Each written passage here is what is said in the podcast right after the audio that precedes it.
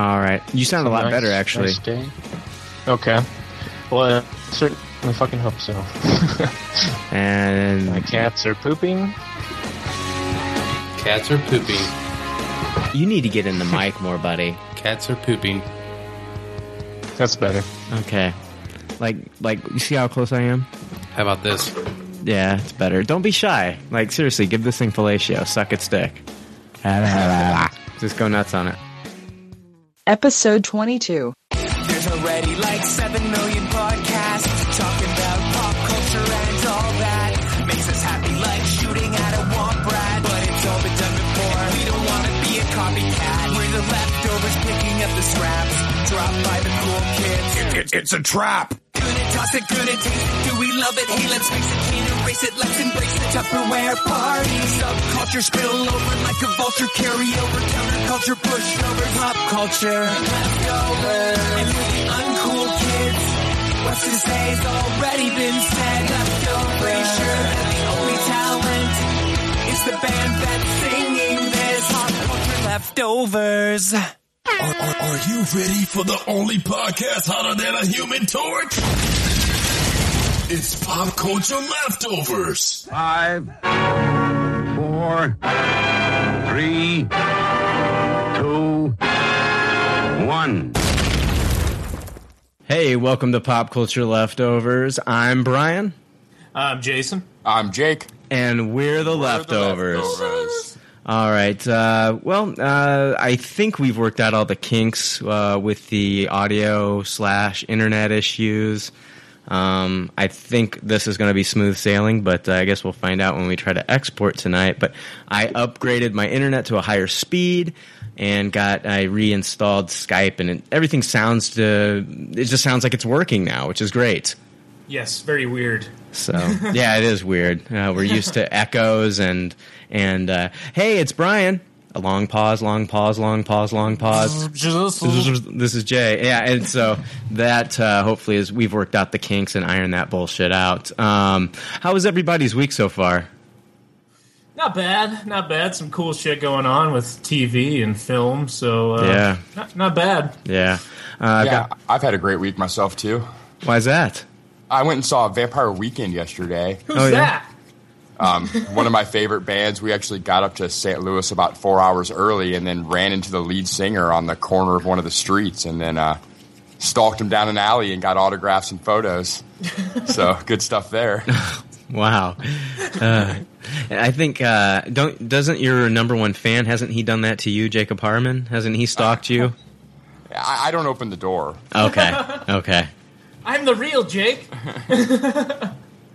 Um, well, let's see here. Yeah, I had a good week myself. My buddy Jared is in town uh, from Florida. He's up here visiting me, and uh, we went to Six Flags. Had a really good time. Rode some rides. Rode the Batman a few times. Rode a, another cool ride called the Boomerang. Um, but uh, I love roller coasters. We had a really good time in St. Louis riding the rides, so that was fun. I'm a big fan of all that too. Did you go? You St. Louis? You said. Yeah, I went to St. Louis, uh, Six Flags. Yep. Gotcha. Good Yeah. times always. Are there Yeah. a lot of people there this time of year? Or? You know, I, I, I guess with school starting, and, and it was on a weekend, it was on a Saturday. Uh, the weather was perfect. It was like 75, 76 degrees. Um, it wasn't hot. I mean, it was Yeah. really nice. Didn't even really break a sweat. Uh, it was pretty awesome. Um, I mean, I think we, I think the longest wait we had was we waited for this ride, a wooden roller coaster called the Boss, and it was maybe 25, 30 minutes for that ride. But um, everything else you were on in about maybe 10 minutes, uh, otherwise less than five. So Nice. it was pretty awesome. We we were there for about five six hours, rode everything like two or three times, and then bounced out of there. But uh, my man, my body was sore like a couple days later from riding those rides. Those those wooden roller coasters will rock your world. So Yeah. Jared's here. You want to say hi real quick? Hey, how you guys doing? How's it going? What up, Jared? Not much. Yeah, Jared. Uh, he he he likes this kind of stuff. It's just uh, he actually has uh, a real job and a real career, so he doesn't have uh, too much time for TV and stuff like that. But he does like this stuff, so it's cool. Oh, yeah. Um, but uh, it's nice to have you here, Jared. Appreciate it. Thank you. All right. Um, I wanted to go over a few things real quick. Uh, in November, Dark Horse is offering up three reprints of their of some number one issues that they had uh, of, comic books, and these issues are only going to be a dollar a piece. So if you missed out on them the first time around, you can catch them now and uh, get them for a dollar. And if it's something you're interested in, you can probably find the first trades of these series and, and then and then go from there. But you can pick up Star Wars Legacy Nice. for a dollar, and that features Ania Solo, which is like the great great granddaughter of Han Solo. So it's pretty cool. Uh, Abe Sapien and Victories, and Abe Sapien, I believe, is one of those. um what is it? The, off the Hellboy series. Yeah. Yeah. Are Uh, you still reading Legacy? Uh, Star Wars Legacy. I've read the first two issues. I'm letting it build up, but it's Okay. it's still like you know from the first two issues. I really enjoyed it. It's more of an adventure type book that I really like. Yeah. you know and she's and you're following a young uh a, a young solo and it's really fun uh so far uh she's being chased by sith i mean you know she stole a um a lightsaber and so and you know they don't want her to have it and uh it- it's it's a it's a pretty cool book so far so i'm gonna i'm gonna i'm gonna collect you know five six more issues and then and then just read a chunk Right. so, Right. Um, starting in December, two DC titles are going to get new creative teams, uh, so that's a great chance to jump on. Aquaman is going to be losing Geoff Johns, but they'll be getting Jeff Parker, who is recently writing Red She-Hulk, uh, and uh, and that book was canceled, of course, from Marvel, uh, and he's currently writing Batman sixty six. Oh, cool. Yeah, so hopefully Jeff Parker will be able to come in there and, and make uh, Aquaman fun, but still serious, you know? Yeah. Um, and if you haven't been reading Aquaman with Geoff Johns' run, uh, he's not the goofy uh, seahorse riding son of a bitch that you've seen made fun of on, uh, you know, like uh, Robot Chicken. I mean, he's actually a badass. He's, you know, the it's really cool. You should definitely check it out. Um, and Supergirl, uh, I'm not familiar with the writer. Gets Tony Bedard. Don't know. I don't either. Hard. Yeah, sounds familiar. I think he's just a DC in-house guy. Gotcha. Uh, I'm going to give each of these issues a shot because I don't read as much DC as I'd like, and that's I blame DC for that, honestly. Uh, me too. Uh, but I'm hoping that one of these books will grab me. I'm going to try out, uh, you know, uh, the first issues of the book. I think it starts issue 25 or 26. I think it's 25. Uh, in November, in December. No, it'll be 26. Issue It'll be 26. 26, Yep, yeah. it'll be issue 26 for both of these titles. I will check them out. I mean, they might be good. Uh, Yeah. I'm hoping to jump back on Aquaman because I jumped off of uh, Aquaman when they did the Throne of Atlantis, and and they and they and they were like, okay, now you got to pick up Justice League too. Yeah. And I had just dropped Justice League, and now they're wanting me to pick it back up, and I'm just like, guys, I, I don't have that much in my wallet, so I was out. Um, I don't know. I if like Jeff Parker a lot too. I love Jeff Parker. He did an amazing run on Thunderbolts involving a lot of time travel, where the modern Thunderbolts met the original Thunderbolts and went all over the Marvel universe and stuff. It was a lot of fun. He is a, he's very fun, and that's where I hope he keeps the uh, you know Aquaman uh, still serious, but but add some fun to it. You know, I mean, he's working with you know Jeff Parker's working with uh, Mike Allred doing the covers on Batman sixty six. So Yeah. you know, and Mike Allred's a quirky dude. So I, I, I think I think uh, I'm definitely going to give the Aquaman a shot. So. Um, I I thought this was an interesting story. I don't know if you guys heard about this, but according to a Pittsburgh police report, a man, this is a true story, a man wearing a Spider Man costume entered the Atwood Express at 1.10 in the morning and loudly asked the clerk how much money you got. When the employee realized he was being robbed, he pulled out a taser and attempted to use it on Spider Man. Uh, who, who then fled down the street very quickly. Uh, the, the Pittsburgh Post Gazette reports a University of Pittsburgh police officer spotted uh, the guy dressed as Spider Man about a block away from the store and then arrested him. Wow. Uh, his name is Jonathan Hewson. He's a 20, 21 year old Pittsburgh uh, student. He was charged with one count of robbery and then taken to the Allegan- Allegheny County Jail. Uh, and then I saw there was a follow up to this. Uh, the 21 year old University of Pittsburgh student Jonathan Hewson, uh, who attempted to rob the store as Spider Man, was arraigned on Friday, and his bail was set at $50,000, and he was ordered to have a mental evaluation.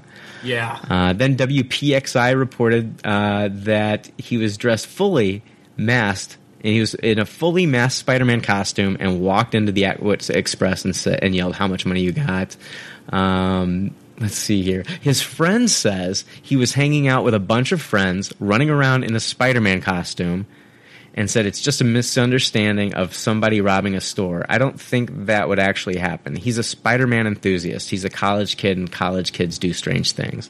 Oh, they don't do that. They don't That's do just that. Retarded. right. You're going to college and you don't think that's a problem? Oh. Right. Yeah. Well, I mean, he really didn't say he didn't really rob them. I guess he just said, "How much money you got?" I guess that's a normal question that you ask when you go into a business establishment. I would think they're robbing me if somebody said that. I agree. Yeah, I would beat their fucking ass. I don't care what they're re- wearing. How much money you got? These antidepressants, Jesus. God, they're all going nuts. I know because I was on them.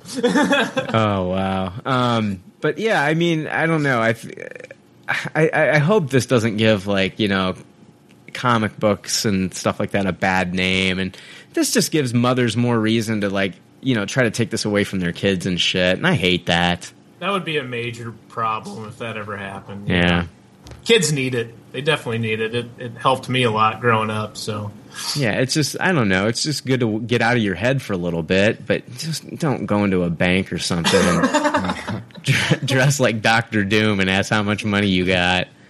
Fucking morons. uh, it's just a joke.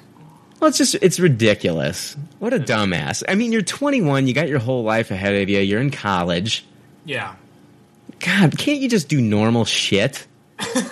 I mean, if you're gonna get anti rating and whatnot. Yeah, exactly. Just be a normal, you know, 21 year old douchebag, and and you don't need to dress up like Spider Man and run around like a jackass asking. ah, That's just stupid.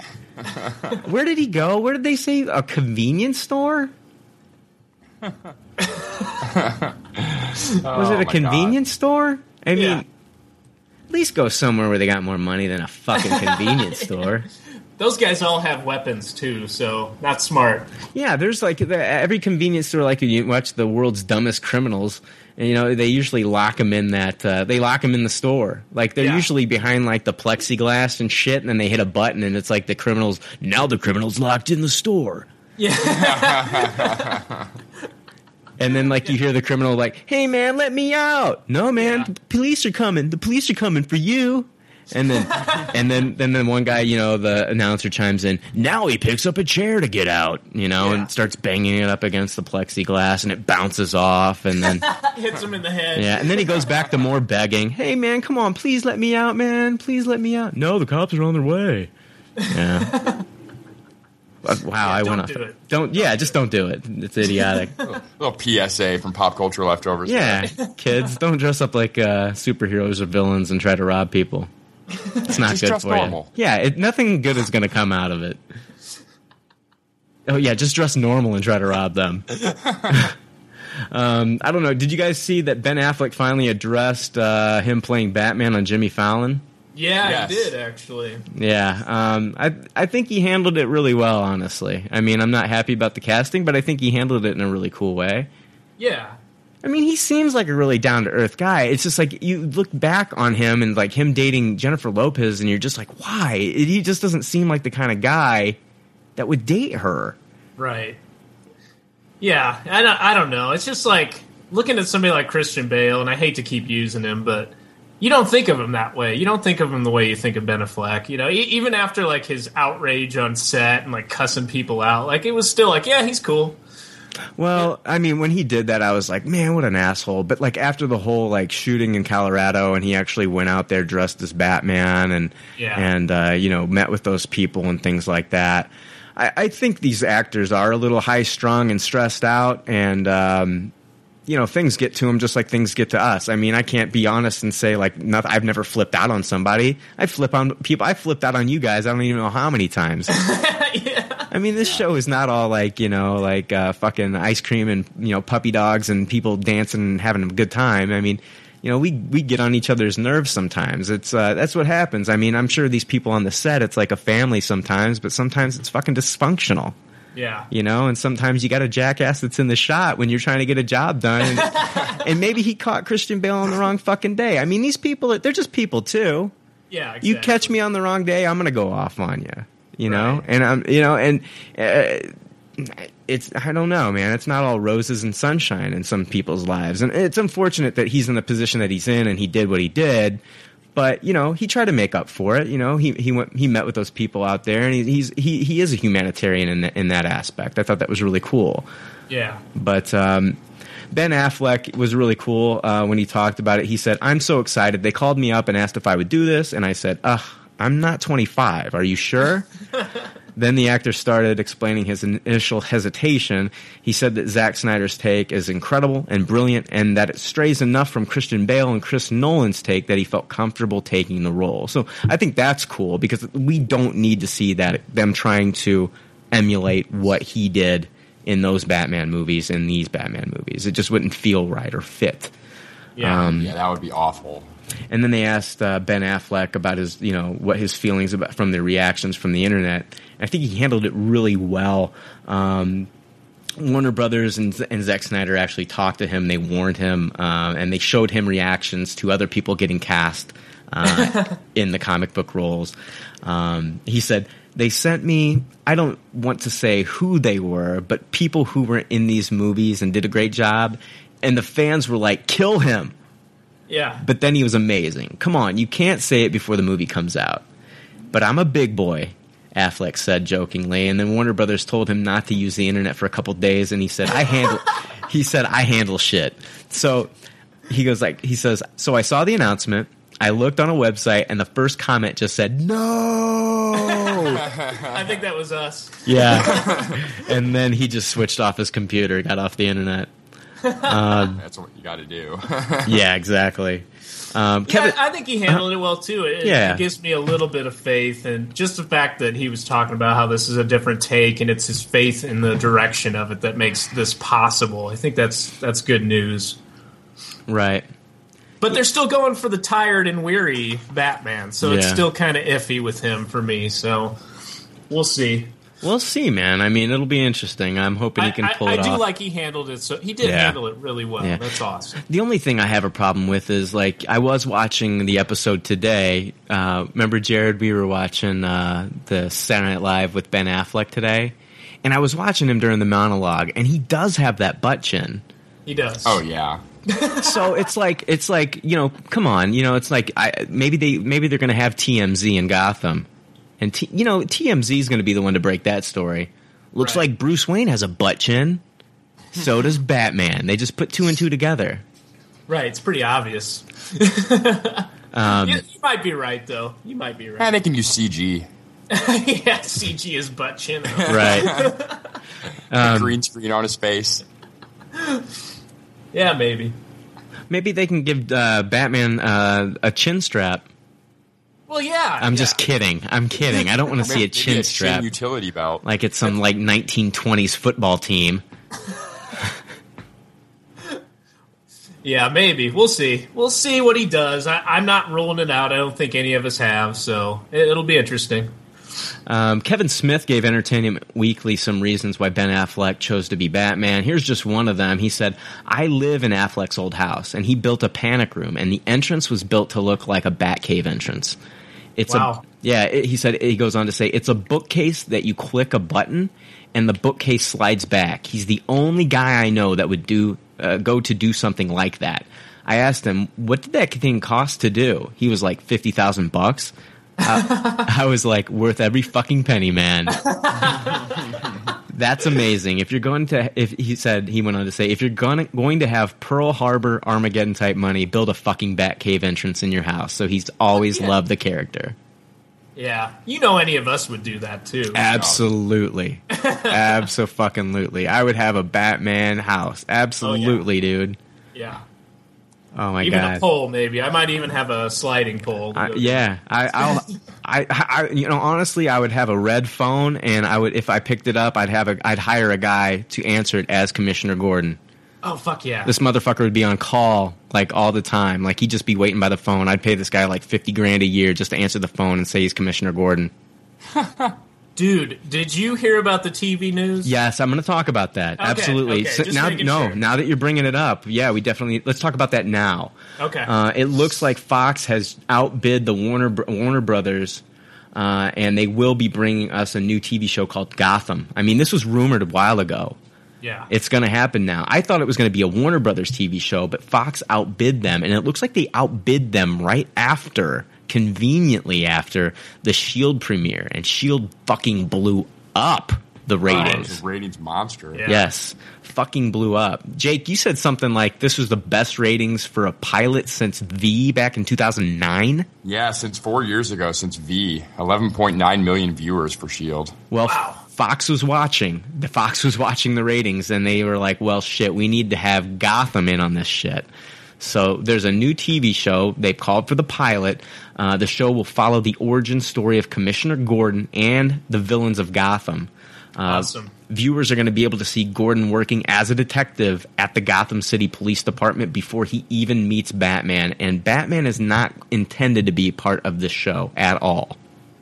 That's awesome. That reminds me of the uh, Brubaker series. Was it Gotham City Knights? Yeah. yeah. Kind of sounds like a little bit like that plot line. I wonder um, if they're going to have. Um, I wonder who they're going to have involved in this because it look. Geoff Johns is working really closely with um, the CW. I wonder if Fox is going to be bringing anybody else from DC. Now, this will be a separate entity from the movieverse since Fox bought it, though. Yes, Yeah. Like, they won't be able to connect it to any of the Warner Brothers movies or anything. uh, I wouldn't think that they would. Um, it'll be interesting to see what they can and can't use. Yeah, and how long can it go on without a Batman? That's the other thing. Yeah. Because you know, don't you think that that's going to run its course? Like, just his origin story would eventually kind of have to run into Batman at some point. That's the way they might like end the show. You know what Yeah. I mean? Like the final season, you see him. So That'd be awesome. I want to see it regardless, but Uh, yeah, yeah. I'd watch that for sure. Fucking yeah, love Commissioner Gordon. Absolutely, but it's not. It depends on the casting. Who are they going to get as Commissioner Gordon? That's what this show really hinges on. Yeah, how old's he going to be? And, Mm-hmm. Huh. Will Uh, they go with like the Marine? The ex- wasn't he an ex-Marine too? Like before he joined the police force, and then I think he joined in like his late thirties at that point. Yeah, he has some military background, but I don't remember if it was Marines or not. Yeah, Right. But it'd be interesting. I, I hope they do. I mean, his, a lot of his origins in Frank Miller's Dark Knight, so and it was really fucking cool. Oh, Batman Year One. I Batman mean. Year One, yeah. Yeah. Yeah, so that was awesome. So if they do some of that, it'd be great. Well, yeah, they could always like. Uh, who knows where they're going to start in his story? I mean, I'm, he's not going to be commissioner, Right. so I mean, they could go way back. Um, Very cool. and you know, he may bump into a young Bruce Wayne. True. You know, True. so a um, little bit more DC news before we you know go forward, Jay. Um, let's see here, because Jay, you you have some uh, Breaking Bad news that I definitely want to get to, but let's stick with DC real quick. All right. Uh, more DC news. It looks like Grant Gustin. We talked about him a few weeks ago. Uh, Grant Gustin. He's really excited to play Barry Allen in the new season of Arrow, and has already started reading Geoff Johns' run on the character. Oh, cool. Uh, and if you're worried about the more gritty take on Arrow, uh, that uh, the Arrow series affecting the comic book look of Flash's costume, Grant Gustin did say this. Um, I would imagine when the Flash comes, he'll be in a pretty traditional Flash co- Flash costume. That's kind Yes. of what I've caught wind of. So Yeah. They said um, the people actually working on those scenes confirm that as well. So it's not. I don't think. It, I think it's more in speculation at this point, which is very cool. I, I want to see him in the outfit too. Yeah, So. absolutely. Yeah, I, it, it has to be. Well, I mean, it's what they're worried about is you know Arrow is pretty gritty, and and and, and Green Arrow. He's not even being called Green Arrow at this point in the show. Right. So they're really worried about like, like a lot of fans and things like that are worried that you know he's. We don't want to see a guy running around in Levi jeans and a red shirt. That's all I'm saying. you know what I mean? Yeah, the blur. We don't Yeah. want another Smallville. Yeah. Right. So I want to see a traditional Flash costume. I you know I, I like the '90s Flash TV show. It was a lot of fun. Yeah, absolutely. It was fun. I think this is just going to up the ante for these shows too. Putting Yeah. somebody like that in kind of a Nolan esque universe, be Right. Fucking awesome. So, yeah, I want to see that. And, um, and and he was talking about like when he was reading the original source material, he said he didn't know that you could travel through time as the Flash. Yes. He said he hopes they work on that stuff. Mhm. So that'll be interesting too if Yep. they do that. Yeah, absolutely. Um, Another level. Yeah, you know, uh, hopefully we'll see like Captain Cold and some of the rogues, and and uh, I just don't know. I don't think that we're gonna get to see like Gorilla Grodd and shit like that. I think they'll save that for like a Flash movie. what if we do? that would be awesome. That Yeah. would be awesome. They're, Um, they're saving that for a movie, I'm sure. Or Yeah. Flash's own spin-off show. I'm Oh, yeah. I'm still thinking, you know, since they're gonna introduce Argus, I'm still thinking they'll introduce Steve Trevor, and we might catch wind of a Wonder Woman series. Yeah. So Yeah. It's still not dead in the water, so hopefully. Right. They've wanted to do that forever. Yeah. Jay, you had some Breaking Bad news. Yeah, just really quickly, um, Breaking Bad's coming to an end, um, of course, here shortly. Uh, it's been an intense season, uh, almost to the point where it's like hard to watch. That's how. I mean, it's so good. I'm not saying don't watch it. I'm just saying it's it's hard to watch. It's so intense. Um, so it's coming to an end. The uh, the final two episodes. This is uh, from co-executive producer and writer P- Peter Gould uh, via Twitter. Um, the final two episodes are going to be extended by 15 minutes each, so we get a special treat because both episodes will now be 75 minutes apiece. So it's sounds like it's going to be a pretty epic ending that they need to put all that time into these last two episodes to kind of wrap it up. Um, it's already been insane. I can't talk about it because it will spoil things, but um, everyone that's watching it, I, I know they're going to be excited about that. I'm excited. It'll be an event. So uh, wrapping up here shortly, two episodes, 75 minutes each, and uh, that's I think that's the next two episodes. I could be wrong. No, I thought this Sunday or last Sunday was the second to last episode. Okay, maybe it was. See, I I, I don't have cable, ladies and gentlemen, so I have to catch these things late.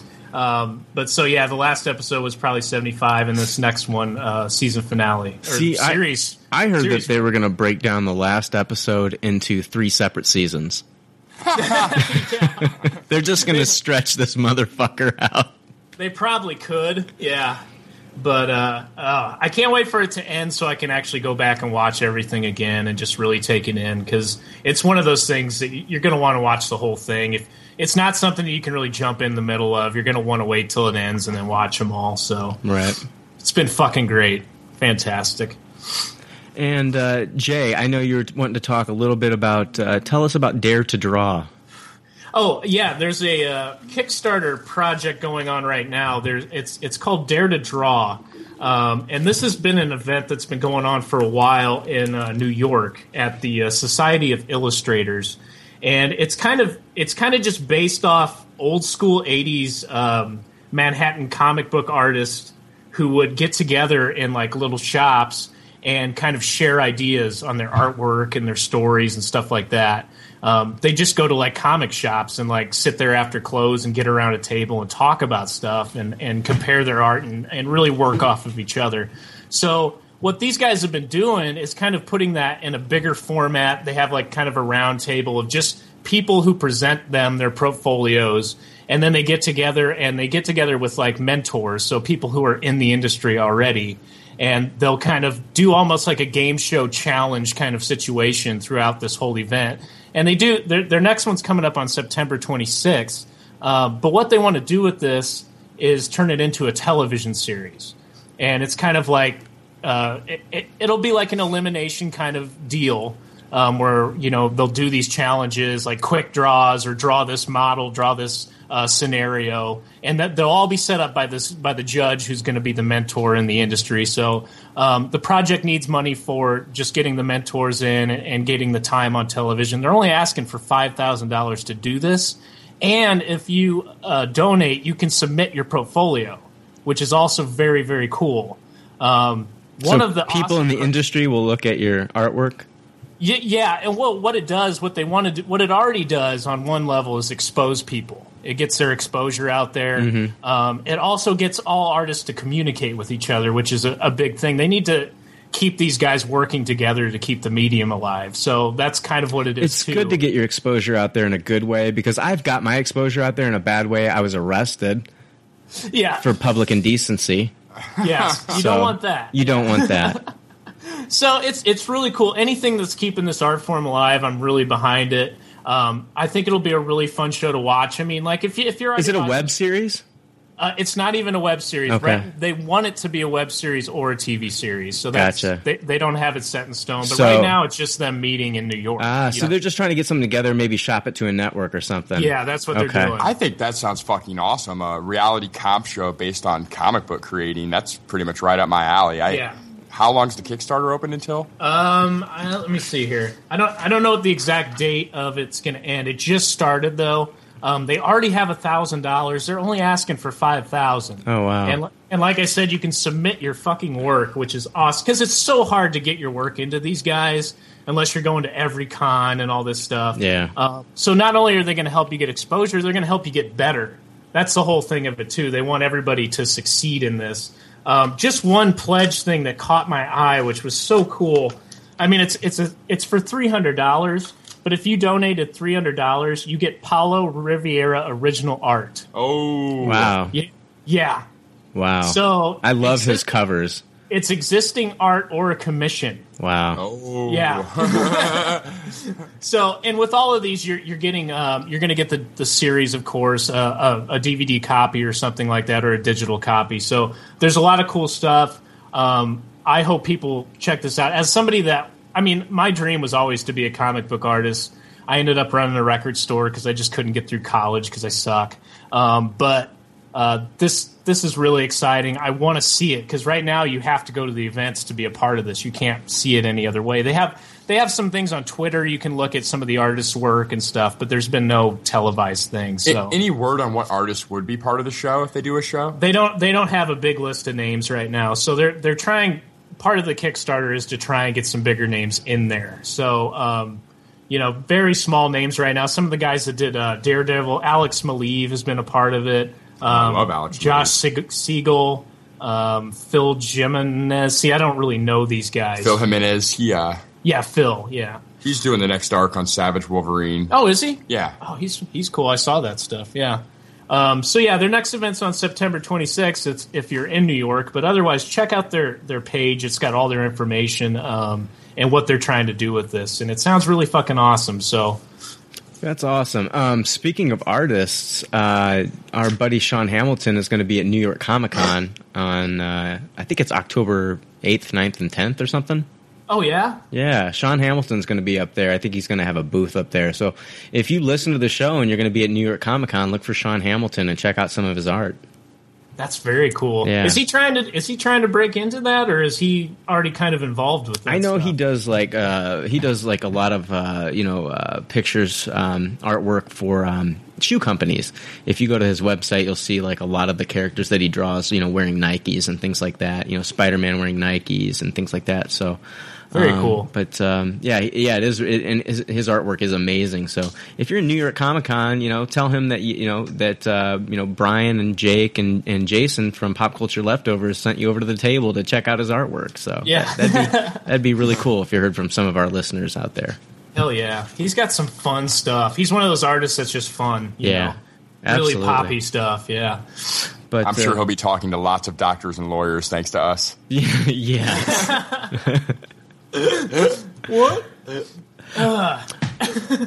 Roland You didn't edit, but I couldn't help myself. No, you're fine. Roland Emmerich talked about Independence Day 2, um, and according to him, here's what the film will entail. The idea ca- for it came out of 2012, so I'm assuming he's talking about the uh, movie with uh, what's his name, Was it John Cusack? John Cusack. Thank you. I was thinking of who's who's Lloyd Dobler, the guy holding the radio. Oh yeah, John Cusack. and uh, okay, the idea uh, back to the quote. the idea came for it. Uh, the idea for it came out of 2012, and what you can do with technology these days. It's a parallel history. Humans rebuild whatever they have, bigger, newer, shinier, and then they forget. Maybe 20 years later, the aliens never coming back. Um, they so you know here it is. Yeah, it is 20 years later, and the aliens are going to come back. So, I, I, what did he? What did you guys take from that quote? Does it sound like we're going to be using the technology that they left here? Yeah, it sounds like it's going to be like a present day and what the technology has done because of the alien encounter. Right.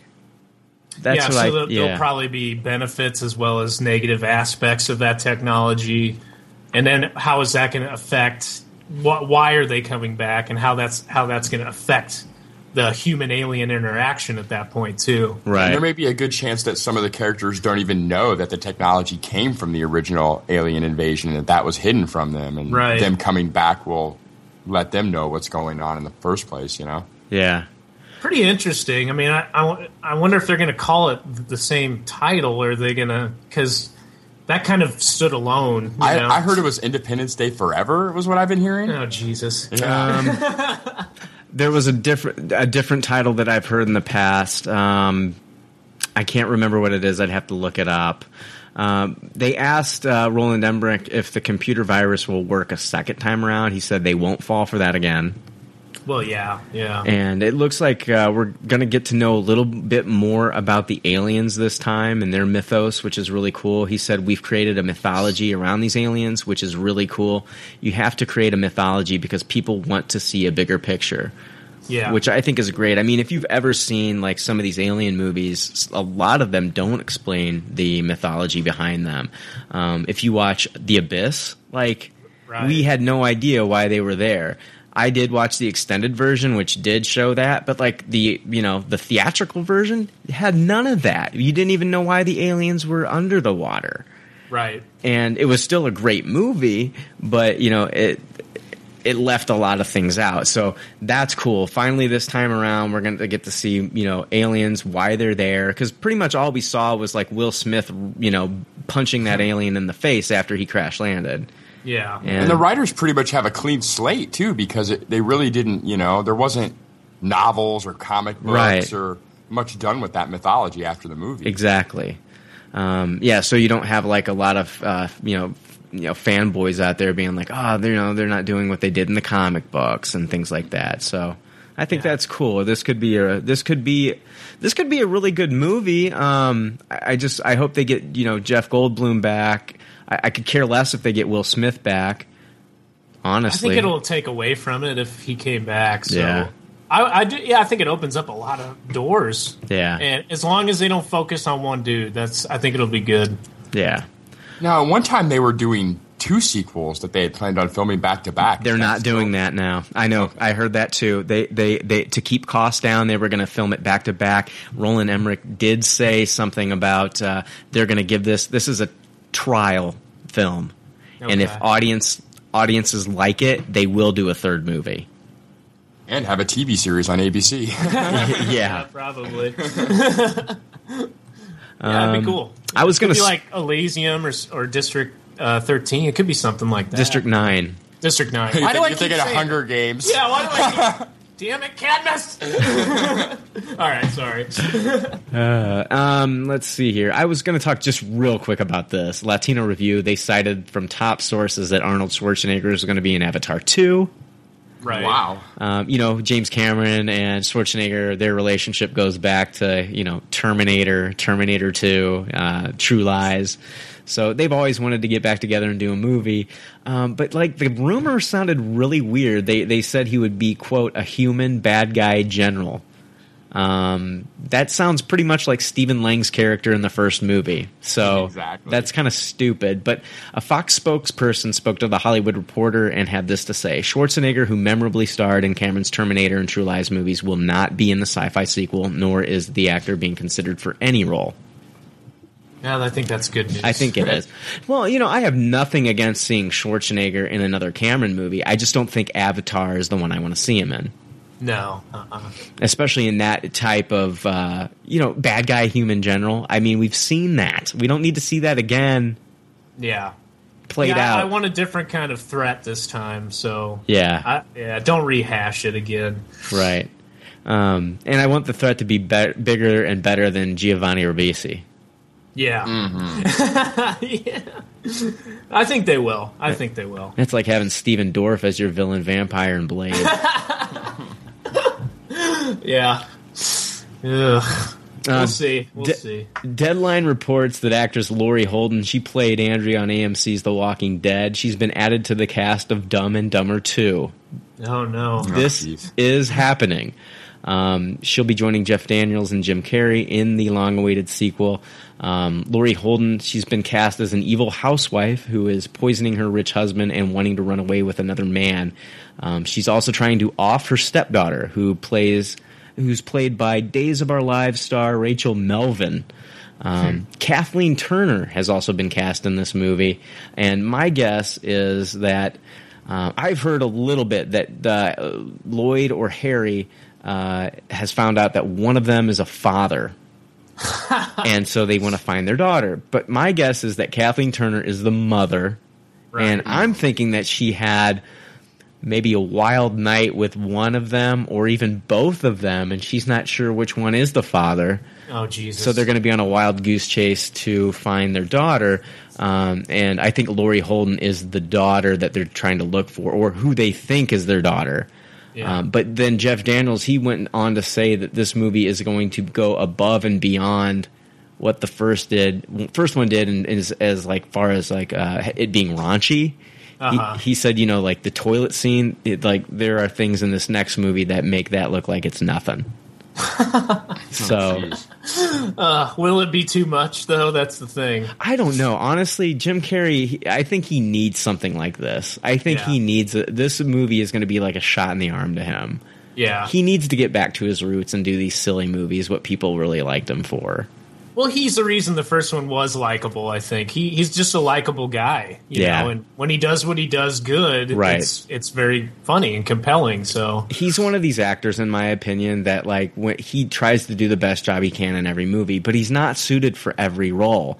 No, and so when no. he does some of these movies, like the horror movie that really bombed, was it thirteen? Number 23. Number twenty three. Now I'm I'm Jay getting numbers wrong over here. Number names and numbers. yeah, uh, number twenty three. When he did that movie, it really bombed critically and it, and financially, and so. Like I think he takes that to heart. I think he's one of these actors that like it really messes him up inside. Yeah, because he'll take like long Yes. hiatuses when yes. that happens. Yes. Did Um, the same thing for that uh, Frank Darabont movie Mm-hmm. about the theater. I forget what that. was. The Majestic. the majestic, Yeah, yeah, yeah.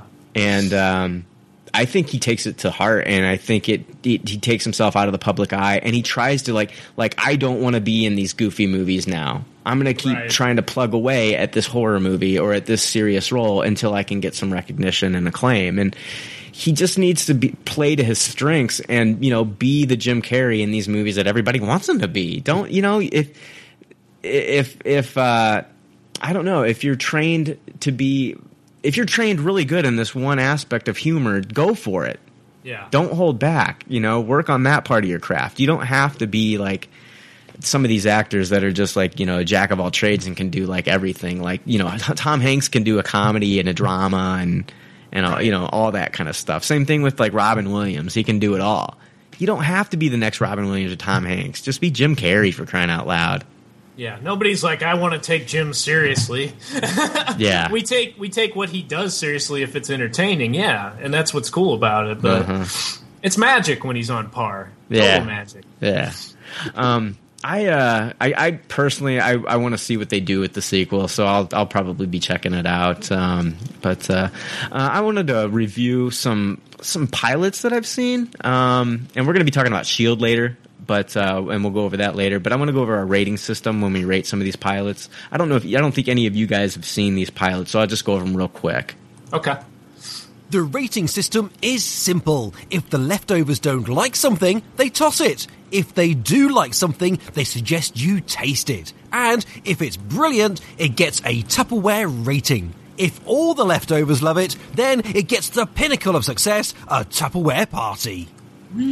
All right. That being said, I, I did watch some new shows this week, um, and you know these are these are pilots. So usually the pirates aren't really a great gauge of how good or bad the show is going to be in the long haul. It's just a pilot, and it just kind of gives you a feel of what the show's you know what they're kind of going for. But um, I watched Dad's on Fox. It's the Seth Green, uh, Giovanni Ribisi show. That's I think Yeah. it's being produced by Seth MacFarlane.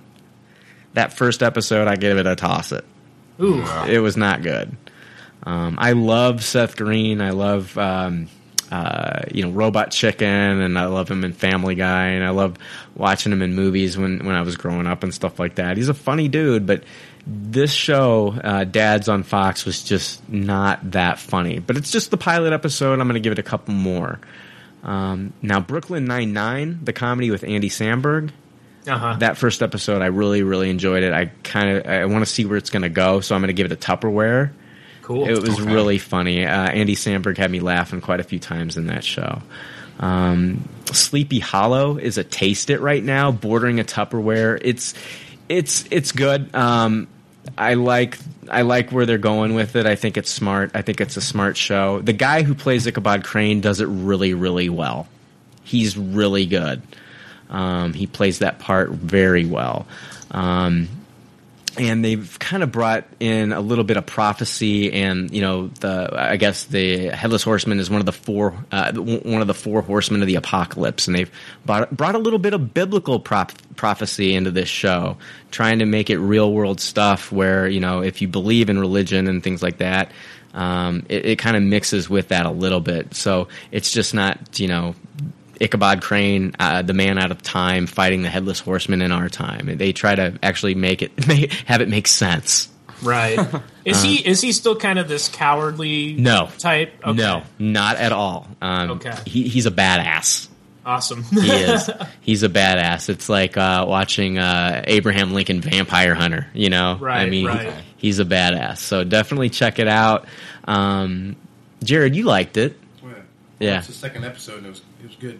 Yeah. Pilot. Yeah, yeah. So the second episode was a lot better than the pilot. So, uh, what's his name? John Cho from Harold and Kumar. Yeah. Yeah, he was in the he was in those episodes. oh, okay. Yeah, Is he a reoccurring role or just a one time? he was in the first two episodes. Do you, is- you think he's going to be a character on long, long, long haul, Jared? You watched the second episode. He, he, the- in the first episode, you could tell he, whatever that thing was in the woods, that's um, There's a demon-like creature Like that demon-like lives in the woods that I think is one of the horsemen as well, or or Satan. Maybe think he- I don't know. I don't know if he's Wow. protecting something or what he is, but yeah, he uh, He controls yeah, John he- Cho. He's he's controlling. Sounds awesome. He, he well, in the first episode, John Cho ended up dying and came back, and whatever the demon like character is, is using him in the second episode, and maybe in the future episodes is doing his Bidding. bidding. Yeah, Yeah, yeah. Very cool. Yeah, um, I mean, some of the shots and angles are really cool in the show. Like at the end of the first episode, um, his Ichabod Crane is working along with this woman in the police department, and uh, she's looking in. She had a vision when she was a kid of these four white trees, and um, so she's always had these visions. And so they believe that Ichabod believes that him and her are um, the two prophets in the Bible that are brought up in the Book of Revelation, and uh, they're supposed to be the ones that battled the four horsemen of the apocalypse.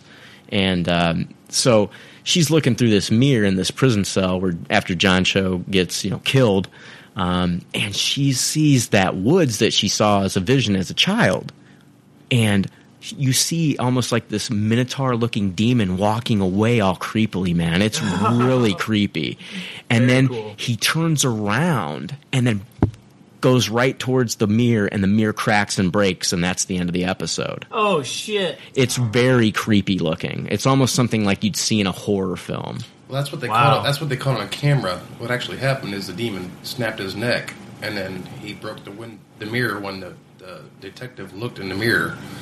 So when they seen it back in the video camera the video camera Uh-huh. on the cells, actually showed Cho running into the mirror, which actually Oh, which actually didn't okay. happen. yeah that didn't happen No. it's just they made it a, an illusion Yep. wow Yeah, so it's definitely something you'll want to check out. I I, I- enjoyed that first episode, and I, Jared's is the second episode even takes it a step further and it gets better. And they, if you didn't watch the first episode, you can watch that second episode, and it, they give you the exposition as well in that second episode, which was I thought was cool. Um, Kelsey Grammer joins the Expendables. Um, he'll be playing a character Bonaparte, uh, an ex mercenary who aids the Expendables in their mission. Um, and now this is the role that Nicolas Cage turned down. Right. So I think it's because his name's Bonaparte. Uh, Nicolas Cage probably thought he had to do a fake uh, French accent, and he was worried that I was going to ridicule him on this show for his horrible Southern accent in Con Air. Yeah. so I think that's the reason he turned it down. But now the cast includes Sylvester Stallone, Harrison Ford, Mel Gibson, Jason Statham, Antonio Banderas, Terry Crews, Dolph Lundgren, Jet Li, Wesley Snipes, and a partridge in a pear tree. Holy fuck! Wow. That that is a lot of action You mean stars. Chuck Norris ain't in this movie? No, Thank God. no Chuck Norris in this one. As much as I like The Wolf, Chuck Norris didn't do anything in that last movie.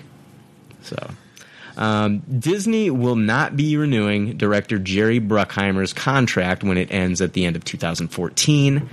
And I'm pretty sure this has to do with the failure of The Lone Ranger. Yeah.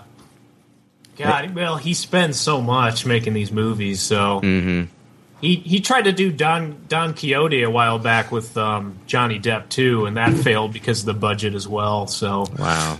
he just spends so much trying. He's such a stickler for details, and I'm Mhm. not saying it's bad. I like Lone Ranger, but um, I can see where they're coming from. I guess he, he does that a lot. So Did you guys know that the Lone Ranger was originally uh, part of the uh, um, the plot, and they, they had actually filmed it this way? Was that uh, he was the Lone Ranger was going up against uh, cowboy werewolves? what? Oh wow. Okay, do you guys remember watching that movie when? Um, remember when the dude was eating the heart? Yeah, yeah. That's why, dude. He was a werewolf. oh, jeez. and they had to keep that in there for what? It, it just made it weird. I, that's the one part. And do you remember when the um when uh, the Lone Ranger was making the silver bullets? Yeah. That's why. Oh wow. Okay. Yeah, and they didn't I take. wouldn't have minded that actually. yeah, but they they didn't. But it was weird that he had to make that silver bullet because if you remember that silver bullet, the only thing it did was it shot. Uh, he used it to shoot the gun out of uh, dude's hand at the end of the movie, so it wasn't even like a kill shot. right. You know, like a kill shot for a vamp uh, for a werewolf. Right. It's just kind of weird, but yeah, it was originally the story was he was going to be going up against werewolf cowboys. Wow. All those cowboys were werewolves. well, that makes a lot of sense. Yeah. Um, let's see here. Natalie Portman says a female superhero movie is coming from Marvel. Uh, Portman had this to say when she talked with Sci Fi Now. There are definitely many strong women, but it will be exciting when there is a central female character, which I think is coming. I have heard is coming. And, of course, also a central non white character will also be exciting. Title characters. So, Jay, you have some theories as to who these might be, and I wanted to hear those. Yeah, I, I'm still thinking that they're going to go the Miss Marvel route, even though it's kind of been here and there as far as any kind of confirmation on that. There's a lot of speculation that it's going to be Miss Marvel. It would tie into the Avengers. It would tie into all the cosmic stuff that they have going on with Thanos and possibly Guardians of the Galaxy. Um, she's also that Supergirl prototype, Wonder Woman type character that Marvel, I think, is going to need um, if they are going to go up against DC, and if DC does do like a Wonder Woman type film, they're going to want to do that, and they should do it anyway. They should.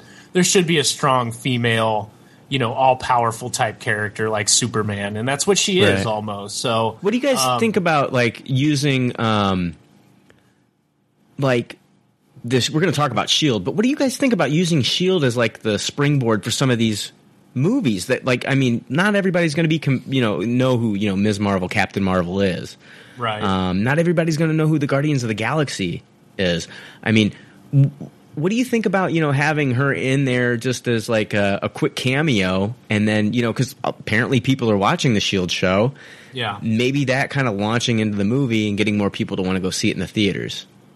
Yeah, I think that's a great idea. Like- I mean, you don't want to be too heavy-handed with Exactly. it, where you have to have seen the TV show to see Right. the movie. But what if, you know- definitely just to get interest going? You know, Yes, like what if uh, out of nowhere, like Shield talks about they picked up an incoming transmission about Nova Corps Right. or you know the Guardians of the Galaxy, and you hear like you know Bradley Cooper's voice is Rocket Raccoon, and, and then you hear some like gunfire, and then like you know just to get people kind of you know hyped about the movie. Like okay, you're already watching the Marvel Shield show, so now they talk about this Rocket Raccoon.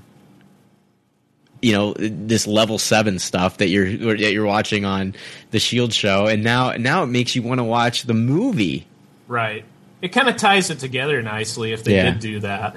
Yeah. Um, and it, at some point, you know, Miss Marvel's origin er- derives from the Kree. She's also a she's a soldier who kind of gets um, in a, an explosion, and there's Kree technology, and that's kind of how she comes to be Miss uh, Captain Marvel.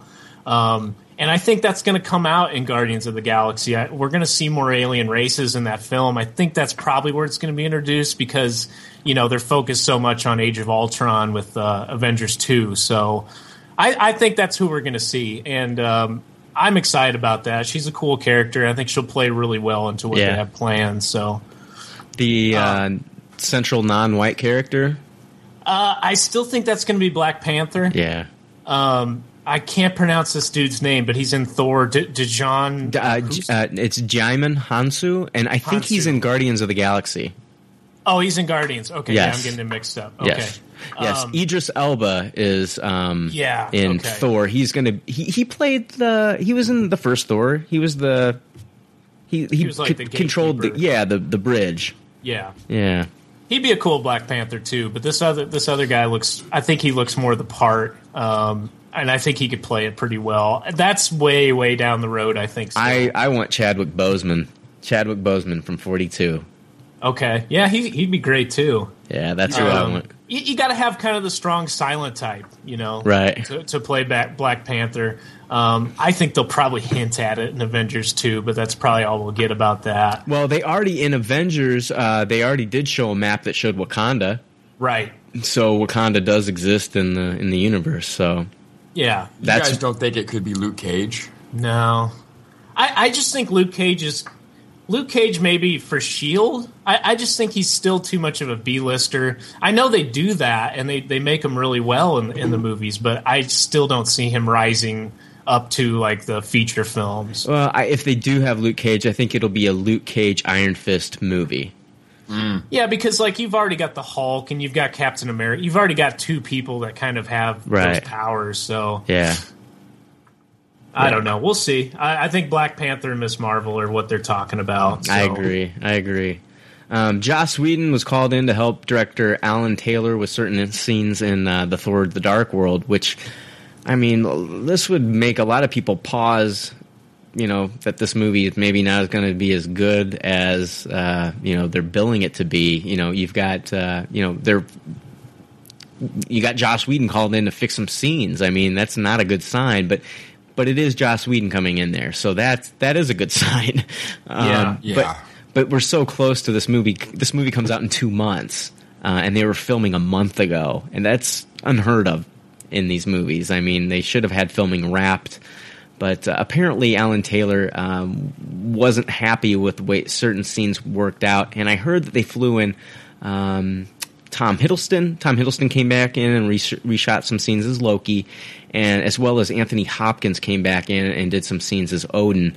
Um, and Alan Taylor had this to say about the visit. Joss came in to save our lives a couple of times. We had major, we had a major scene that was not working on the page at all in London, and he basically got airlifted in like a SWAT team or something.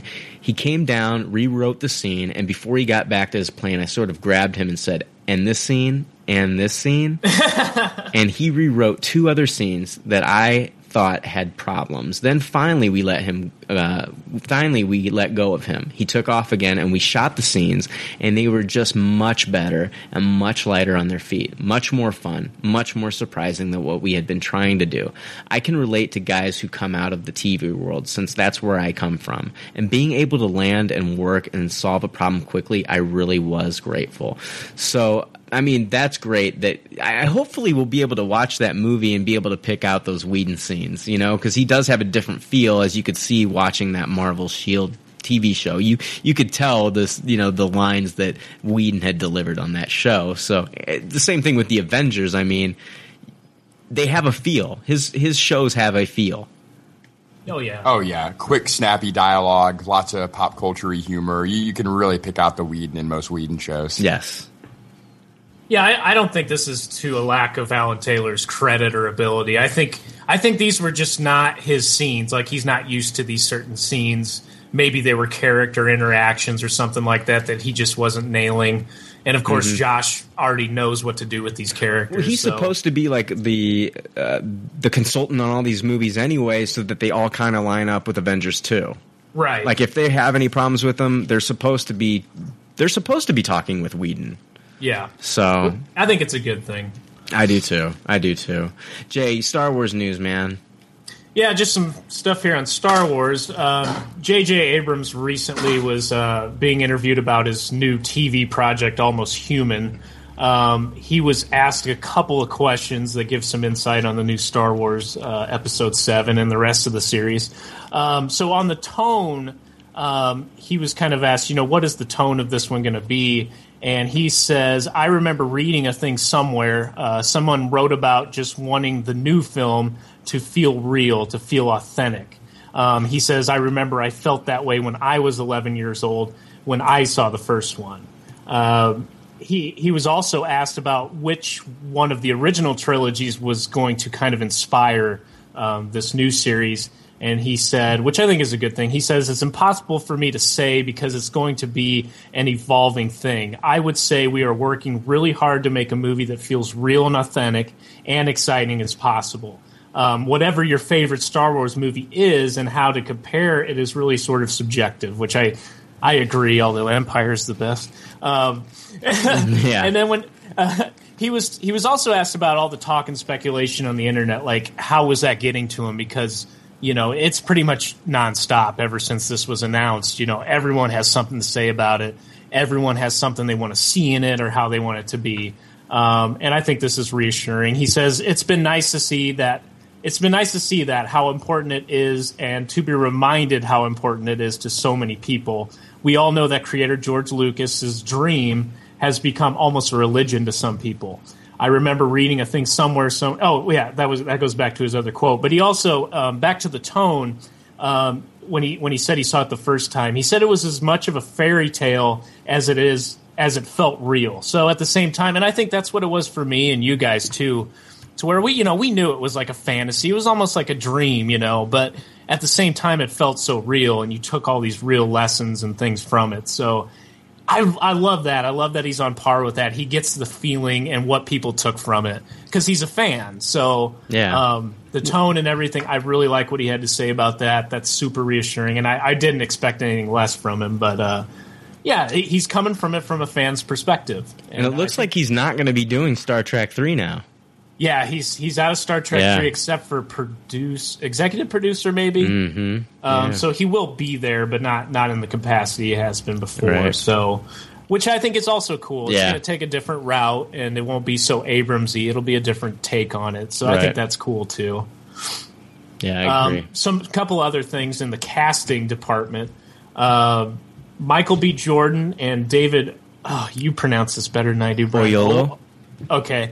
Uh, have both been said to have read for Star Wars Episode 7. Now, I've been hearing lately that um, they Well- might possibly be for the spin offs. right. Than the I actual- I heard that David Oyelowo he is going to be possibly in the spinoff, but Michael B. Jordan actually met with J.J. Abrams in person, Oh, okay. so okay. he might be.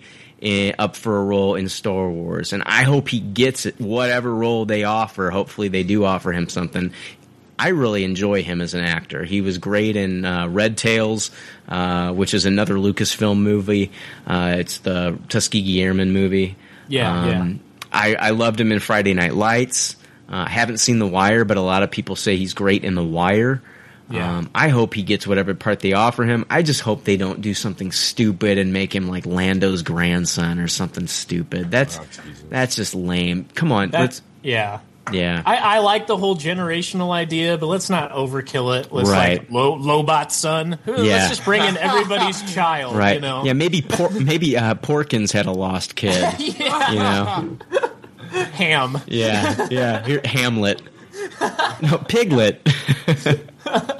yeah, don't overkill it. I, I I I would love to see Lando or something in that lines, Yeah. but don't I don't need everybody's sibling in this. And um, but yeah, Michael B. Jordan's great. I don't want to see him in a secondary role. I hope they give him something you know with some meat to it. So Yeah, um, absolutely. that that'll be good. Um, finally, uh, you know, Benedict Cumberbatch keeps coming up again and again. Um, all these rumors, you know, first they say he's on board for sure, and then it, then he's dismissing it, or his representatives are dismissing it.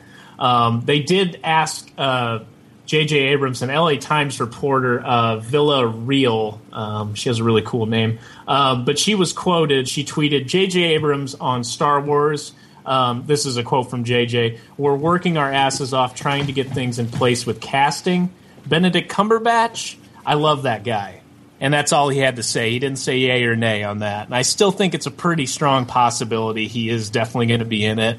Um, just just my opinion. Um, the rumor is is that he's going to be a small kind of minor role in the first one, and then as it goes on, he's going to be more and more of a major threat. So Yep. Yep. I, I'm excited about it. I still think it's going to happen. I think he's just playing it close to the chest. I don't think everything's been Mhm. signed and dotted. So, hmm And uh, I think they're not they're- going to just be like, "Yeah, he's in," and nothing's happened Right. yet. So, I think they're trying to figure out, you know, what his schedule is going to be looking like in the next, you know, couple years. Because, like, yeah, you're right. I, that's what I've heard too. Is like he's got a small role in episode seven, so I mean, they can just throw him in there, and then once his schedule frees up a little bit, hopefully he'll be able to have those bigger parts in, you know, part eight and nine.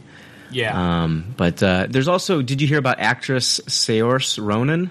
yes, I forgot about that. Yeah, Yeah, she's gone in for a lead role, I've heard. But there's also other actresses that have read for this part with more recognizable names that may get the part instead of her. So hopefully Jennifer Lawrence Yes. is somewhere Yeah. in the mix. I would love to see her in a Star Wars movie.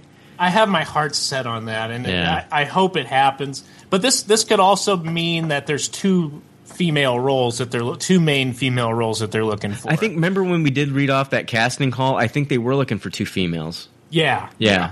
So I think that's really cool. It's kind of a divergence from what we know of the original, Right. just kind of a boys' club minus Princess Leia. But Mhm. um, I'd like to see that. I, and, and I like Sar- Saoirse Ronan. I loved her in Hannah and Atonement. So Oh, I'm glad that you've seen her in so I've never seen her in anything because I'm not Yeah. familiar with her at all.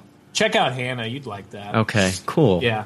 Um, last week, uh, talent agencies that specialize in actors with extraordinary physiques received a description for a quote tall man, male, twenty-one to sixty, uh, seven foot to seven point three feet tall, with a slim, thin build and upright posture, not too worked out or too thick set, especially in the shoulders.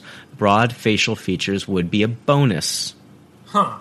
Um, I think we're going to see Chewbacca Yeah. in this next film. Um, so he apparently, uh, hopefully, if that's that's who they're talking about, um, and so hopefully he is not you know dead like he is in the uh, Dark Horse comic books and things like that. So, um, but uh, Peter Mayhew has thrown his name into the hat as wanting to come back and play the role that he's originally famous for.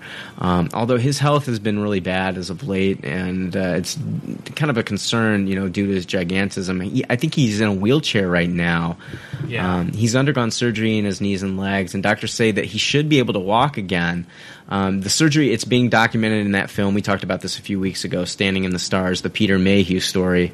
Right. At this moment in time, Peter has undergone four separate operations and is heading into a month's worth of intense rehabilitation and recovery. Um, the film's director, W. Ryan Ziegler, relayed a message directly from Peter Mayhew that said, I intend to pursue the role of Chewbacca for episode 7. Wow. huh.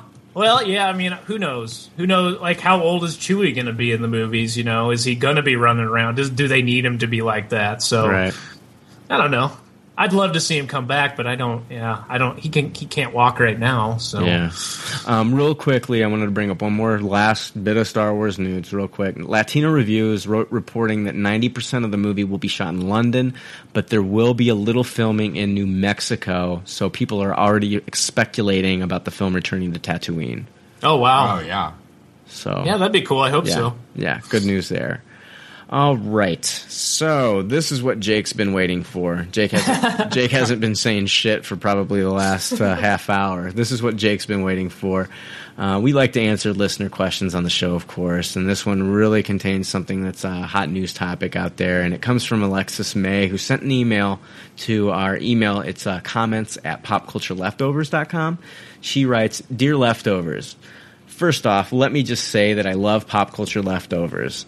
I started listening. Actually, she didn't write that. I wrote that all in. She just asked the question. I like make up some of this shit at the beginning because like nobody really compliments us, so I just throw that in there. Um, no, she did say that, which is amazing. I can't believe people even listen to this and enjoy this shit. She, Yeah, but she thank said, "Yeah, thanks. It's awesome." Uh, first off, let me just say that I love pop culture leftovers. I started listening to your podcast at episode 15 via a friend who highly recommended it. Consider me a member of the leftover army. Woohoo! By by now. By now, I am fairly certain that at least one of you guys, if not all of you, is aware of the newly announced J.K. Rowling penned Fantastic Beasts and Where to Find Them movie. I know this is pretty fresh news, but nonetheless, I would love to hear what your thoughts are about this announcement and maybe even talk about what your hopes for the movie are. Many thanks, Private Alexis May. I love it. Yes.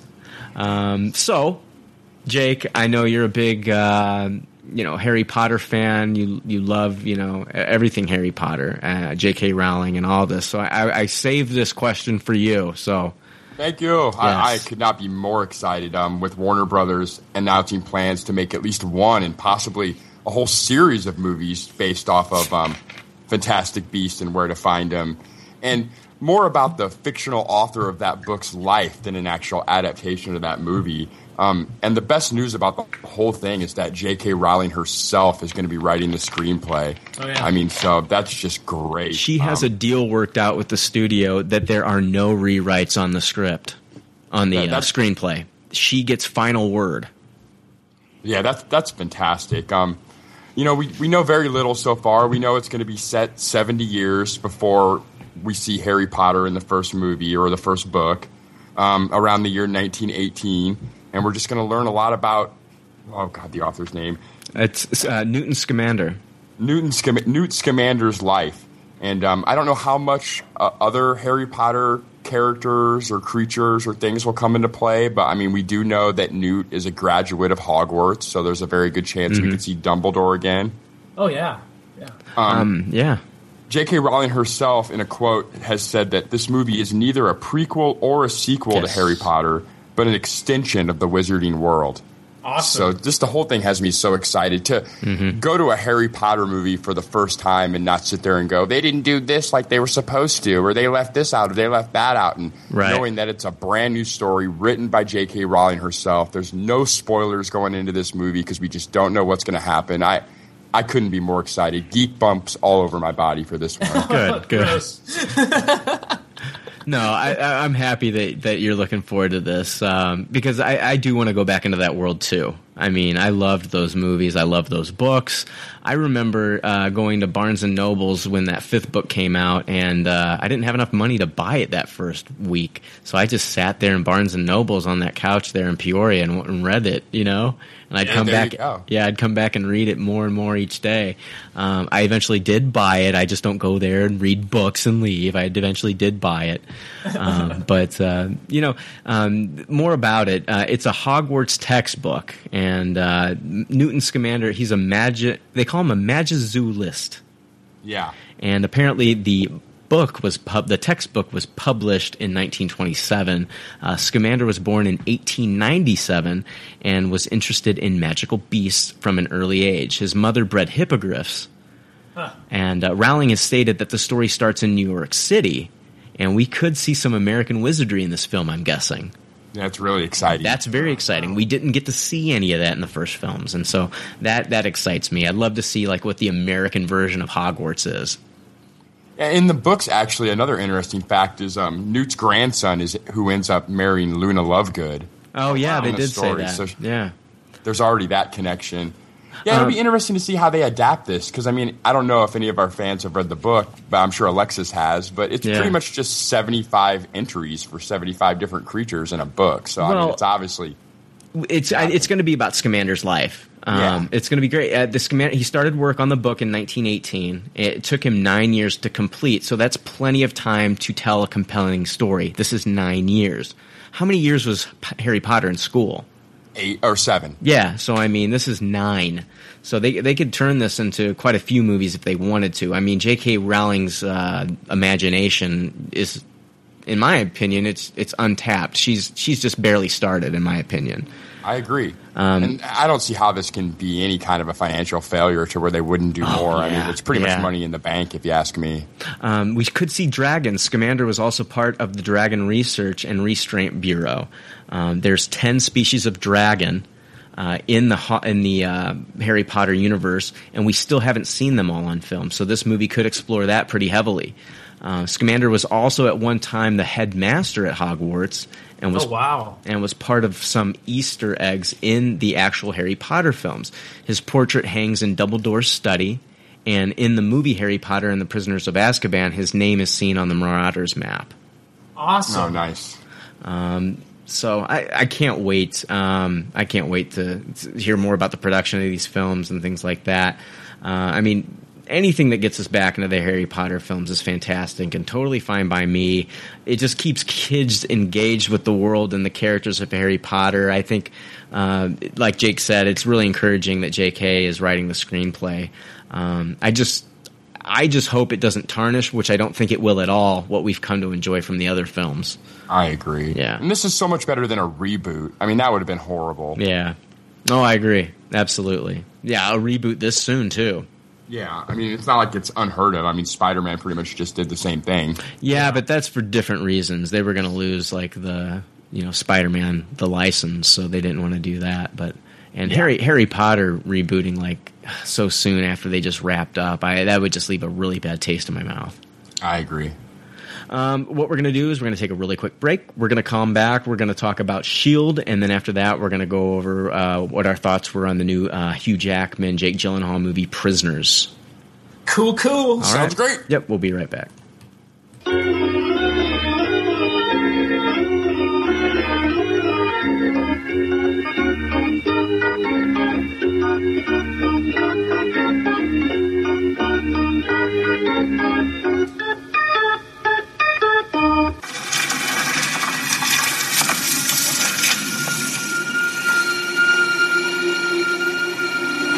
Secret is out. For decades, your organization stayed in the shadows, hiding the truth. But now we know. They're among us. Heroes. And monsters. The world is full of wonders. All right, and we're back. Uh, we're going to jump right into the Shield uh, premiere. We're going to talk about our thoughts on the Shield premiere, um, what we hope that the show will do going on in the future, and uh, you know what we thought of the different actors' performances and different characters in the show. So, um, do you guys want to rate this one? Yeah. Yeah. All right, let's start off with a rating. Who wants to go first? I will go first. Um, I'm going to give it a Tupperware. I'm going to seal that up and put it in the fridge because I really, really enjoyed it. Um, I wasn't terribly excited about a Shield episode. I'm not a big fan of the whole Shield thing um, in the comics and whatnot. I did like the uh, that they're using it in Avengers and some of the stuff they took from the Ultimate comics. Um, and I I really liked it. I, I think it was well written. I think if you like the Avengers, you're going to like the way this is written. Um, and that's the main thing for me. It wasn't about like what's really going on in the story or like the tech or you know the special effects and fighting. I mean, it was all there, but for me, it was just really well written to where I wanted to keep watching it and watching it and sticking with it. And um, I think it was a really good pilot. Like you said earlier, a lot of pilots kind of fall flat because they're just kind of trying to set things up. Um, you already know a lot of these characters from the movie, so um, they didn't have to set up a ton of stuff. Uh, you kind of have an understanding of what Shield is now that there's superheroes, you know, in the world. So that's all there, and that's all just straight from Avengers. It's all coming right off of that movie. Um, so yeah, really, really liked it, and uh, was very surprised by that. It, it's you know, it definitely feels like a TV show. You know, they don't have a huge budget, but they definitely have a lot of good stuff going on with the way it looks and and and the special effects. It is all there. So uh, I'd say everyone should check it out if you like the comics and you like the Avengers. Um, the characters definitely drive it home, and we'll we'll talk about that more in a little bit too. Cool. Yeah, I'm I'm also going to give it a Tupperware. I um, it was so good. A great This is ensemble. Jake. We, Yeah, we need to say our names because like people still don't know who we are half the time. So Jason went first and gave it a Tupperware, Tupperware. and Jake is giving it a Tupperware as well. And I just interrupted his thought, That's okay. your mental thought train. So You you owe me. yeah, yeah. All right. Um, I I loved it though. I mean, great ensemble cast. Um, it really felt like a Whedon show with the dialogue just being so witty and so funny. Um, lots of great references to other little Marvel properties and little Easter eggs all over the place. Um, God, it, it was so good. I- What was it? I, Jay made up a great point about it not having pilotitis, like you said. A lot of pilots have, Brian. With it, you know, not having to do all the exposition that all these other pilots have to do. You pretty much just get thrown right into the universe, you know, Right. and just a quick little recap of what Shield is, and you're good to go. You know, right on to the witty banter. Yeah. Yeah. Um I uh just the pilot alone because I was a little trepidatious about this because it's number 1 it's ABC. Right. Um number 2 um you know how heavily involved is Whedon going to be over the course of this show? Or has he mapped it all out? Or you know because usually what happens is like, you know, um you know he's heavily involved in the pilot to get it going, but you know who knows how involved he's going to be as it goes on in the season. Yeah. But I'm going to give this pilot episode a Tupperware because it was a really good pilot.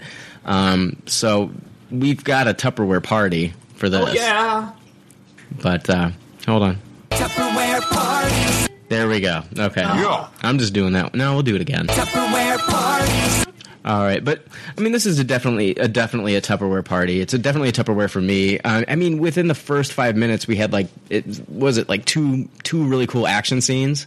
Yeah. they were both really cool too. Yeah. Um, and uh, so we just jump right in there, and then and then we get Agent Coulson right off the bat. We don't have to wait Right. for Agent Coulson. Uh, In case you didn't know, we're gonna have spoilers, but it, everybody knew Agent Coulson was gonna come back from the, the from the trailers anyway. And I thought it was really cool how they brought him back. Like it made it seem like this is really like dramatic thing, and then he lightens it up with the joke.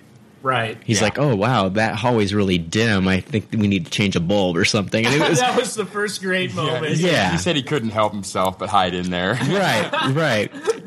That was very cool. I liked that a lot. Um, but I, I give it a uh, hundred percent. I give it a Tupperware. Um, and I think this show could do. I think this show could really be like a cool springboard for a lot of the Marvel stuff that they have existing. It can also help fill in gaps to different movies. Um, I think you know a lot of these characters can cross over into the films into somewhat a limited capacity Oh yeah. you know and i think maria hill uh, is the perfect way to bridge these movies because i don't think we're going to see coulson too much in the films anymore from what i've heard i mean he is level 7 classified at this point so yeah.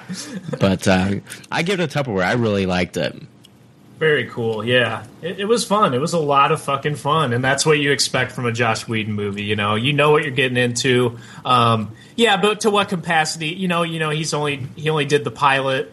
Um, he's kind of overseeing the rest of it. I think he's going to have input, but he's not going to have a huge capacity in this. Yeah. Um, but But I- it'll be interesting to see because there was a lot of questions that came up. Oh, yes. just from this alone. I so agree.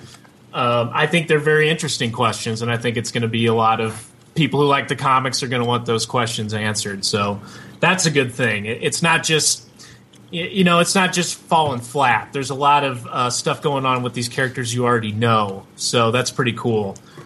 A lot of great mysteries. I mean, at this point, we Mm-hmm. don't even really know that this is Phil Coulson. It's No. well, yeah, I know, but man, it just sounds like him. He's just too funny and witty, and the, the whole Tahiti thing. That question, Well, also, there's a scene where he dodges a car door like he's got superhuman reflexes. Do you guys catch yeah, that scene? yes, Yeah. yes, yes, yes, yes. So what the fuck's going on there? Right. what is Phil Coulson?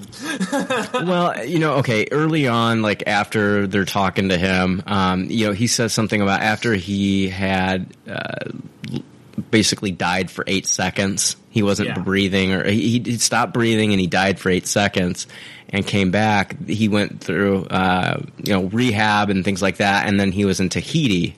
Yeah. And then he was talking to Maria Hill about Tahiti that she really needs to go there. And then he stepped away. And then another Shield, um, you know, agent came over and says Tahiti. He really doesn't know, does he? And Right. she says he can never know. So there's Yeah. something there.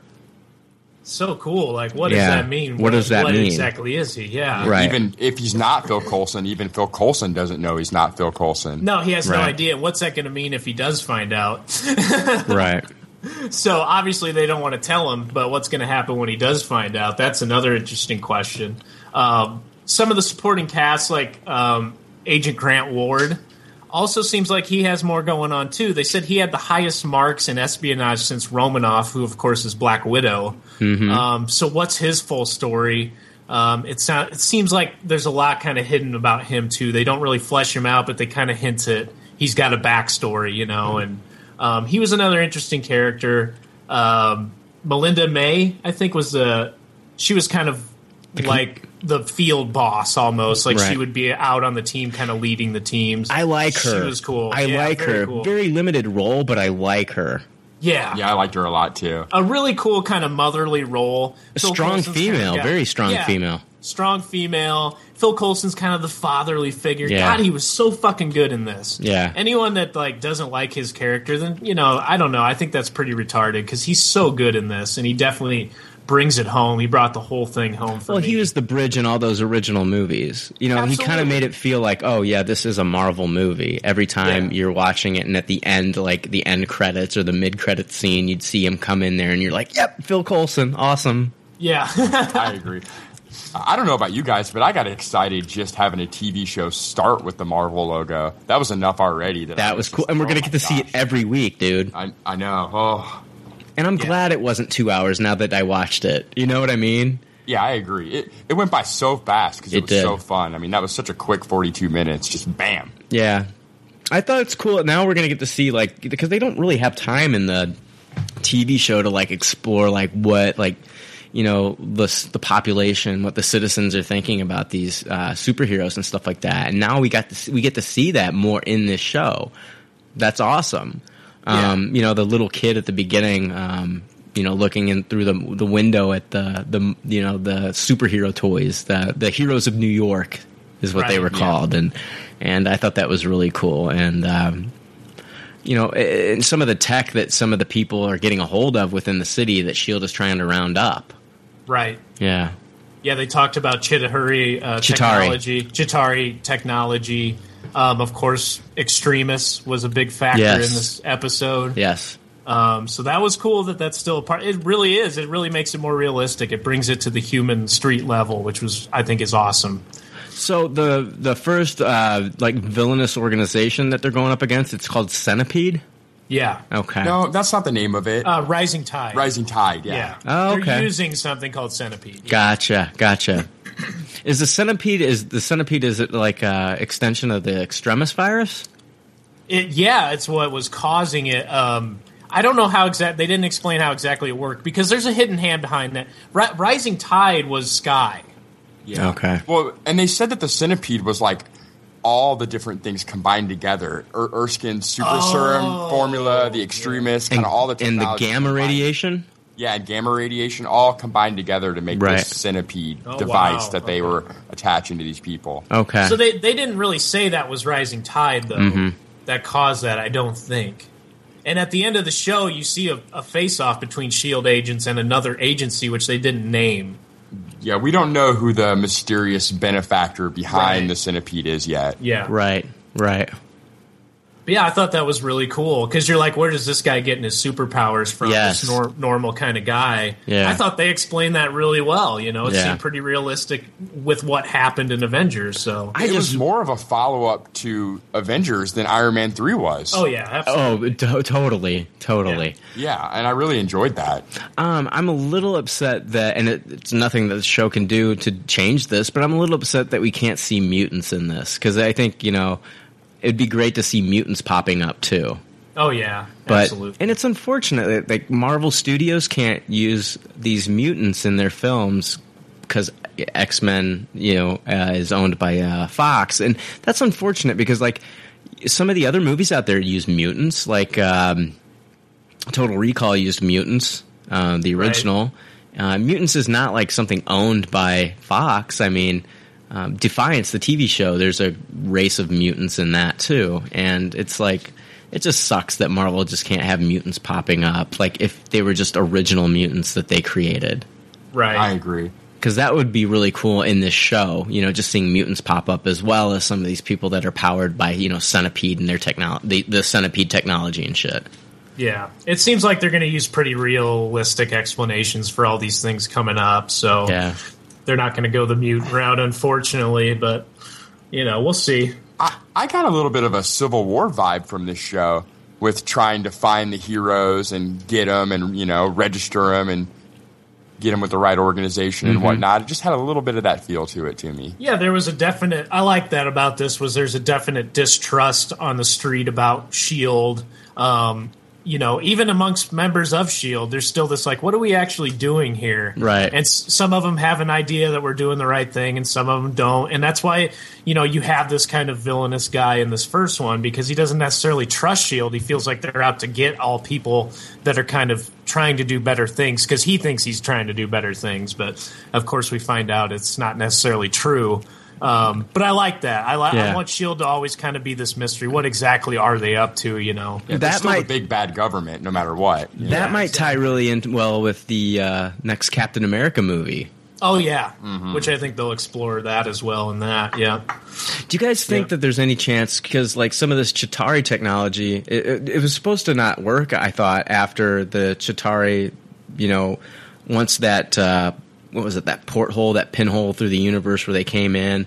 Yeah. After that was shut, and that I guess like I don't what- did they destroy like the mothership or something? I don't know. Right. Yeah. Once that was shut down, like they lost the, all the Chitauri. They kind of like dropped dead, and then the technology stopped working. Well, I mean, they we've gotten some of this technology to work for us. Even in that mini film that they made, that came out with the Avengers, they got that gun to work. Right. Do you yeah. guys think that there's any way some of these Chitauri get reactivated? Oh, I think we'll see them again in some way, shape, or form. Yeah. I agree with that. Okay. Yeah, I, I think they're going to reverse engineer a lot of this, and that's what's going to get people into trouble. Yeah. so that'll be cool. I like that they're doing that. So, yeah, hopefully. What were the uh, scientists' names? Oh, the two scientists. Fitzsimmons. Yeah, Fitzsimmons. My only complaint with the show was I can't wait for DVD for subtitles. I had a hard time understanding what these characters were Me saying to each too. other. Agreed. I had a hard time too. Yes. I couldn't understand them. I could understand everybody else, but not those two. Yeah, they talked so fast Yeah. and with the accent, and it felt like there were like cheeky jokes coming out of what they were saying, and it was all just over my head without being able to understand what they were saying. There was a Harry Potter reference. Oh, there was a Hermione reference. yes. Well, and then there was the uh, with great power comes. What did she say? She didn't say great responsibility. Oh, it was A great. ton of weird a crap. ton of A weird ton of weird crap. stuff. and then somebody also said um, journey into Journey. mystery. Yeah, the journey into mystery drop. Yeah, Yeah. yeah. I thought that was kind of cool. You know, Whedon was all behind that. I, I loved all those little things like that. That So really did I. it for me. Yeah, yeah. And those are just kind of like cool winks to comic book fans. Yeah, it didn't feel like they were shitting all over our world. It felt like they were giving us fan service. You know, they Right. were giving us what we finally want. Right. Yeah, kind of like uh, you know Shia LaBeouf when he was in Transformers and he told Megan Fox that there was more than meets the eye with her. Yeah. Yeah, yeah, I was like, boner. yeah. She has an ass too. Uh, wink, wink.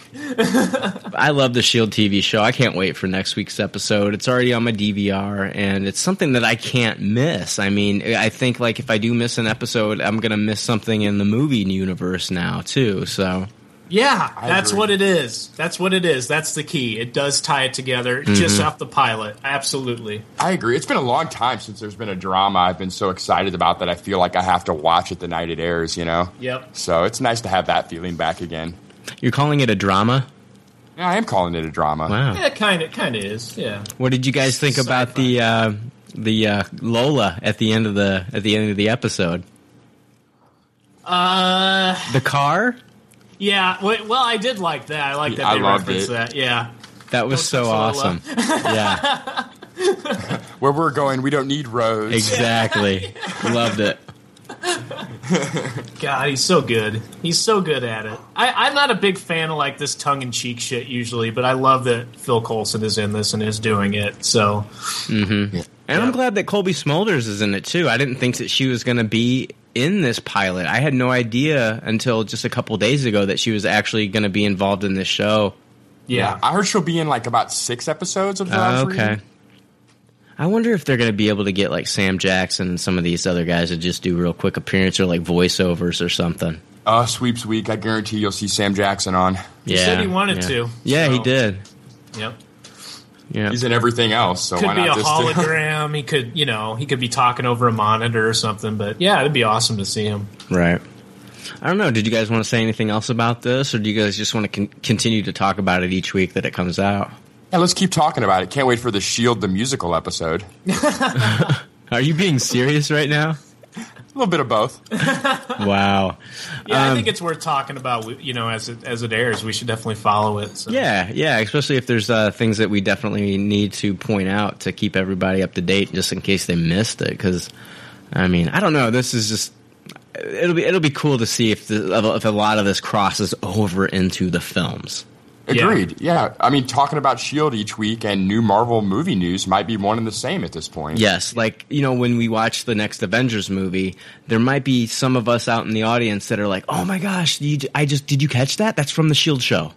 Right. Oh, they just showed Lola fly by. Right. Yeah, something like that. Yeah, absolutely. Or you might see like a quick cameo from one of those shield characters like on a helicarrier as it's Yeah. as, it's going down, I'm sure. But Uh, they all well, yeah, and we also have the first hint at like a major villain coming for episode 3 so Mhm. that ought to be interesting too. yep. Um, I won't spoil that, but um, that sounds pretty cool. I like that character, and I hope they're doing it.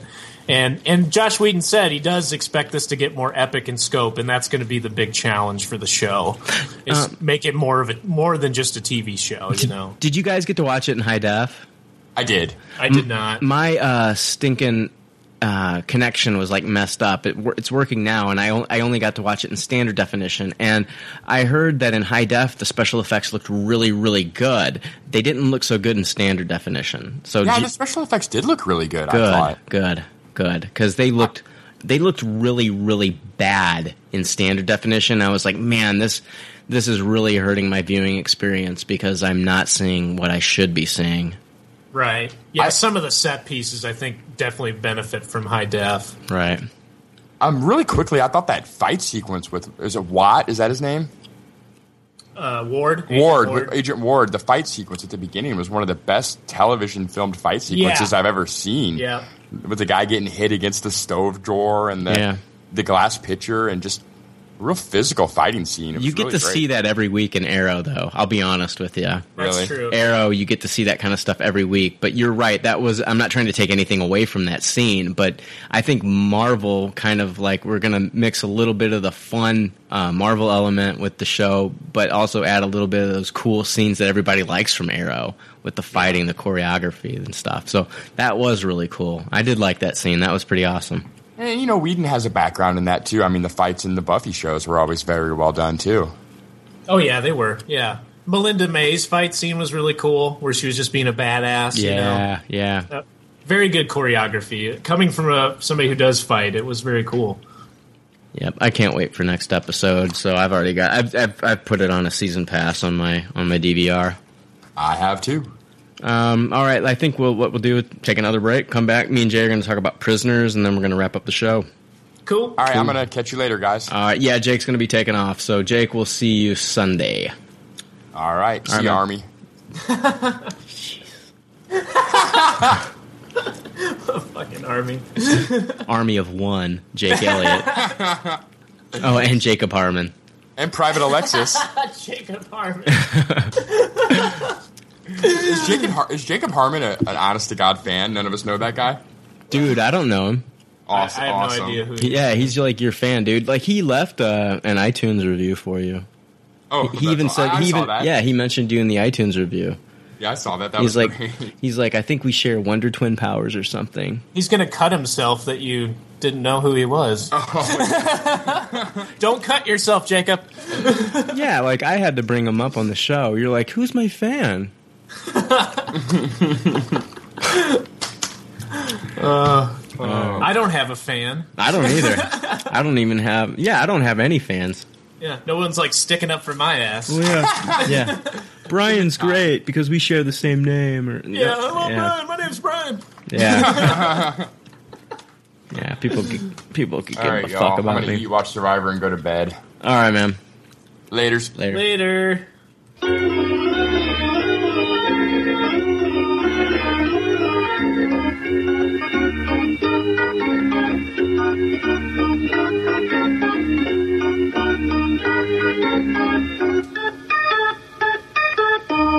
All right, we're back. We're going to talk about uh, Hugh Jackman and uh, Jake Gyllenhaal in, uh, and Terrence Howard, for that matter, in The Prisoners. Yes. Um, Jay, we both saw this movie. Was it? Sun- I saw it Sunday. You saw it Sunday too. Yeah, I also saw it Sunday. Yeah, uh, me and my buddy Jared, we went to a very small theater here in Decatur. It's kind of uh, it's kind of uh, like one of those historic, uh, you know, theaters. It's got that old time feel, and that's where I like to go see movies like this. I don't have to go to like a big like uh, IMAX theater or something that has like an amazing Dolby uh, surround or THX or anything like that.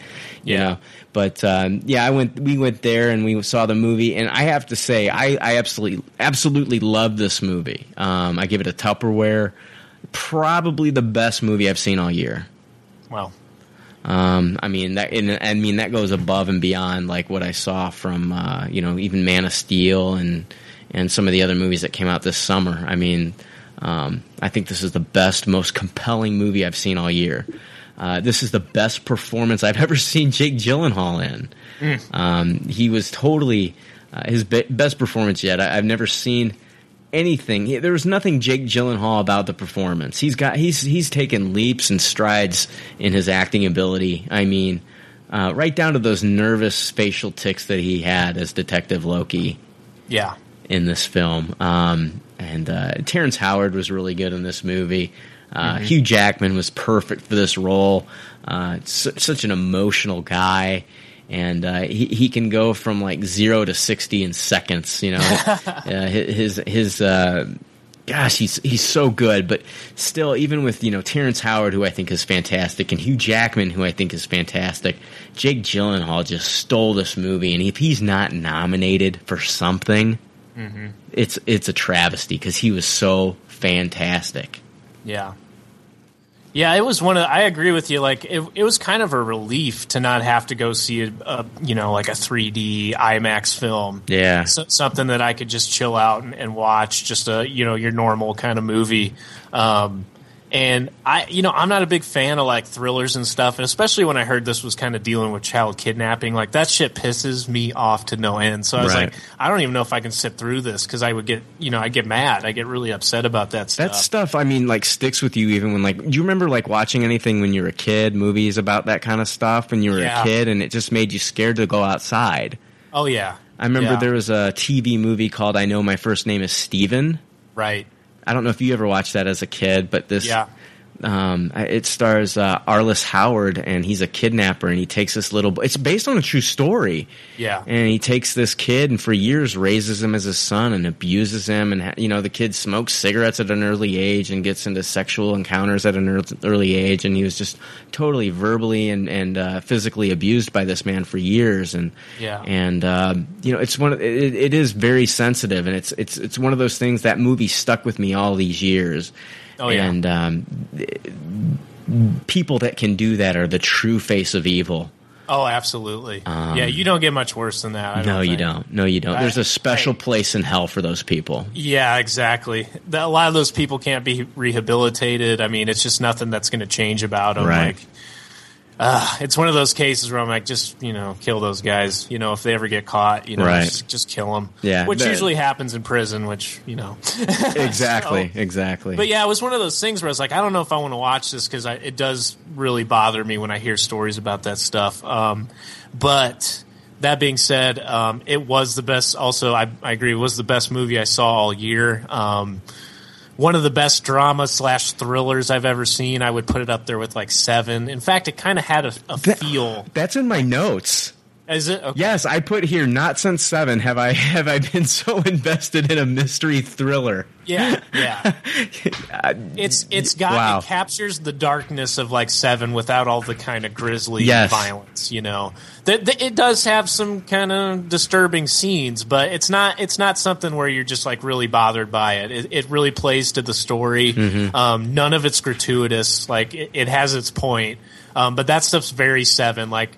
Um, there's a lot of rundown buildings and stuff you're dealing with. The, the the attention to the scenery, like it's filmed in Pennsylvania, like a suburb, Right. Um, so it really feels like some of the stuff we experience around here, like during the fall, like early winter, and it really showed that really well. Like you're like, this Yeah. looks like my fucking neighborhood. Yes, it does. it, yeah, totally agree. Yeah. you know Yep. and like even when um uh the, the the things I liked about it a lot were was how subtle that stuff was. Uh, Did you notice? filming. Yes. Did you notice when um, the point in time where I think where the girls first were abducted? There's that still shot of the trees, and then they zoom in, Yeah, and that was just kind of like I think that was just kind of like them saying like something just happened. right. That's the moment where it happened, and Yeah, it was very subtle. like that. Yes. Yeah. Yes. It was a very visual movie, and he's just using basic scenery, which I think is great. Um, one of the cinematographers that worked with the Coen brothers worked on this with him. Oh So, wow. um, just super attention to detail when you see like you know the RV pull up in the neighborhood and it's just Mhm. covered in dirt and shit and Yeah. you know they're playing like Christian music inside you're just like oh my Mhm. god what is going to happen here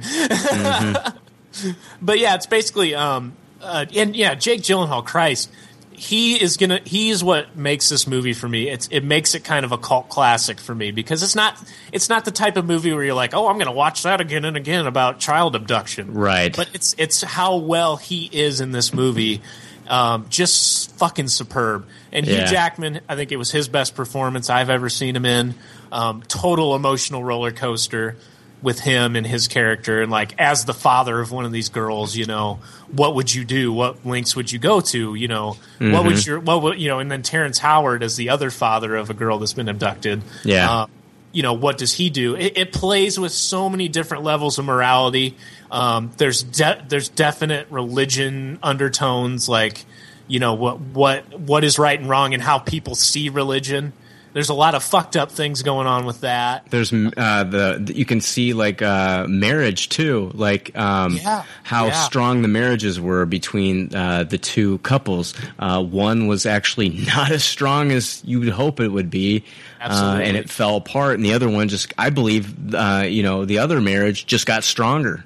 Yeah The bond just got stronger, and so you saw that as well. Hey, Jared, you you watched this movie too. My buddy Jared from Florida's in town. You watched this movie. I want to know what you thought. What was your rating? I give it a Tupperware. Um, having two dollars of my own, going watching that movie, you know, and be in that situation, you don't know what exactly what you would do. But Were you thinking like during the movie, like, what if this was me? What would would I do any of these things? Could you relate to any of the things that he was doing? it goes through your mind, but you know, it, it definitely keeps you on the edge of your seat, knowing and thinking what you could do, what could happen, and stuff like that. But it definitely, it, Hugh Jackman definitely played a good part in that, where he could just he went from being calm and cool to just doing what he did to you know certain people, and it uh, it definitely was a good movie. Yeah, he, it's, Hugh Jackman. He did make you feel like that. He gave you that sense of urgency, like we have to do something now. yeah You know, well, especially after his wife was like, he was kind of fucked up. Um, she was like, "I thought you were going to protect us when I married you. You said we'd be safe." And Oh, of course, you know. Hugh Jackman's a prepper. Yep. Um, he's got all kinds of survival gear, and he's kind Mhm. of a survivalist kind of guy. Um, so that that kind of shows that weird, kind of fucked up family dynamic that was going on on his end. God, there was just so many levels to it, and Loki's character was kind of almost this. You you had you had like this war of God that kept coming up, this war with God, um, and I'm not going to say why that's happening, but the the religious undertone uh, between kind of the bad people and the good people, and like which is which. And then you have Loki, who's kind of this humanist kind of portrayal of a person, Right. Um, just kind of your normal dude that's kind of been through some shit, and he almost he almost comes out angelic in this movie in a way. I, I couldn't really explain that, Mhm. um, but even some of his tattoos was angelic writing. Um, he has a lot of weird tattoos, and people will see this and kind of try and pick that apart. I thought that was pretty interesting. Um, so yeah, his character's so he's on the outside, but he's on the inside, and kind of towards the end, you kind of see how he's like almost the main focal point of this movie.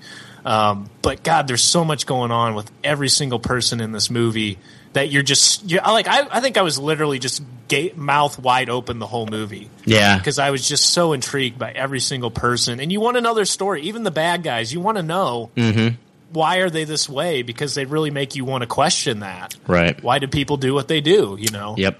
Yeah, it's uh man, this movie on so many levels just makes you think, and and uh, it, it is one of those movies that uh, you don't want to sit there and watch over and over again because there are some things that you just don't want to see and, and Yeah. think about, but.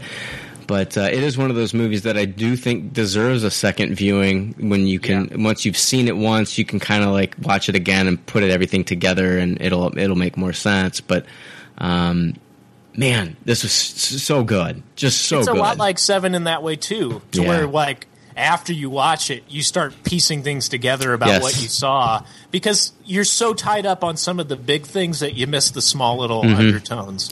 I'm- so I, I saw Seven in the theater, just like this th- movie, and I remember leaving the theater mind blown seeing Yeah. Seven, and I had that same feeling from this movie, like mind was blown, like I had seen something that has never been done before on film, in my Yeah. opinion. You know, it was groundbreaking. So, yeah, just when you think everything's been done, it hasn't, and uh, there are some surprise performances out there and just story elements that come together just just just beautifully in such a tragic movie.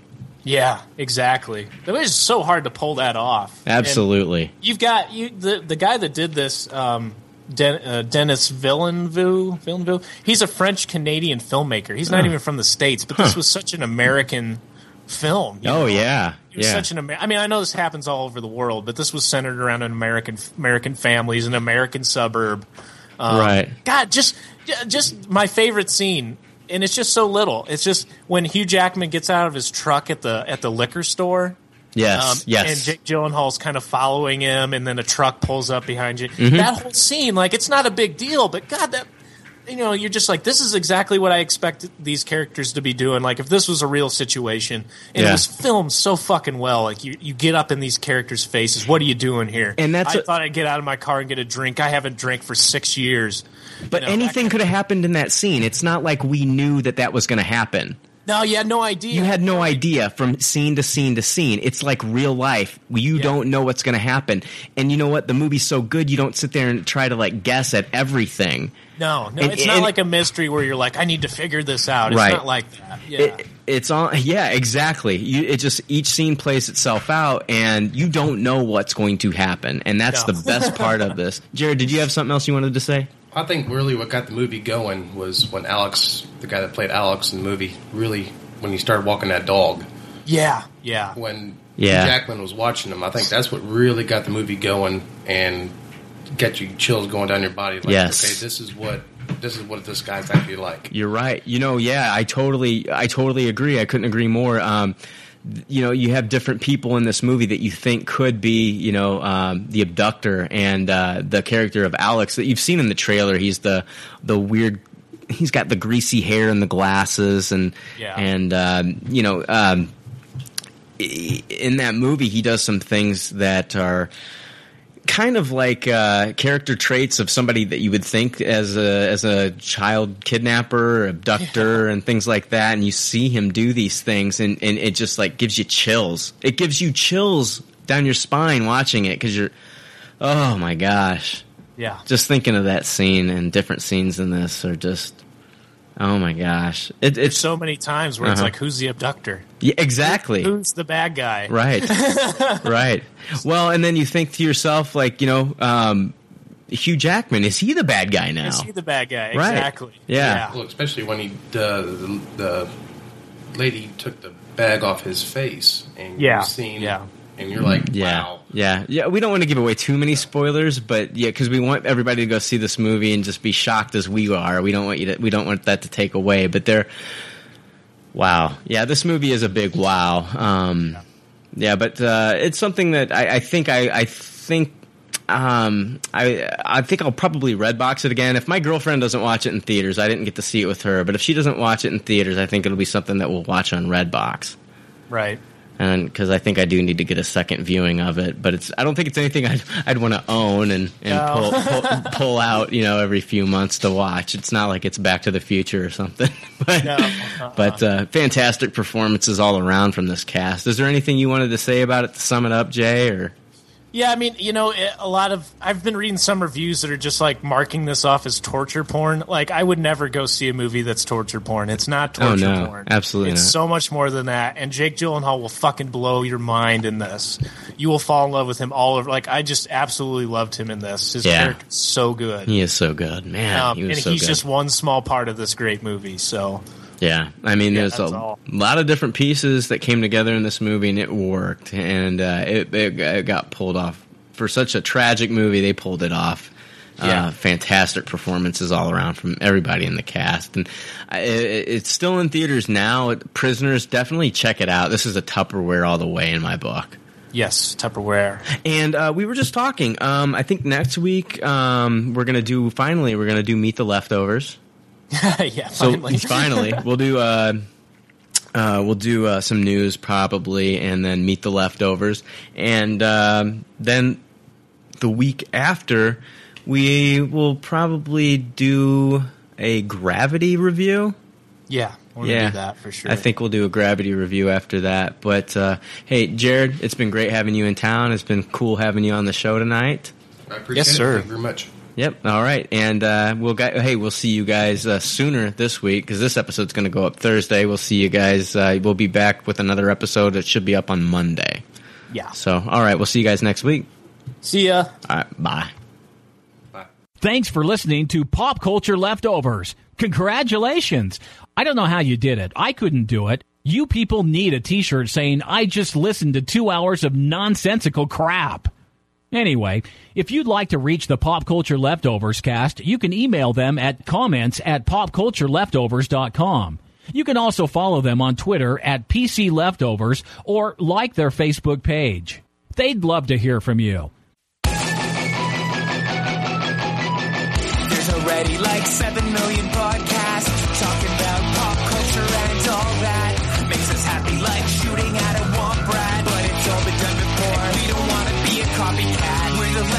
leftovers picking up the scraps. Dropped by the cool kids. it's a trap. Good at toss it, good at taste it. Do we love it? Hey, let's face it, can't erase it. Let's embrace the Tupperware party. Subculture spill over like a vulture. Carry over counterculture, pushovers, pop culture, leftovers. And with the uncool kids, what's to say's already been said. Leftovers. Pretty sure that the only talent is the band that's singing this culture leftovers podcasts that are original and good have already been done before, so we should separate the wheat from the chaff. And the chaff, the crap, even though we're the shit. Woo! We're the leftovers picking up the scraps dropped by the cool kids. it's a trap.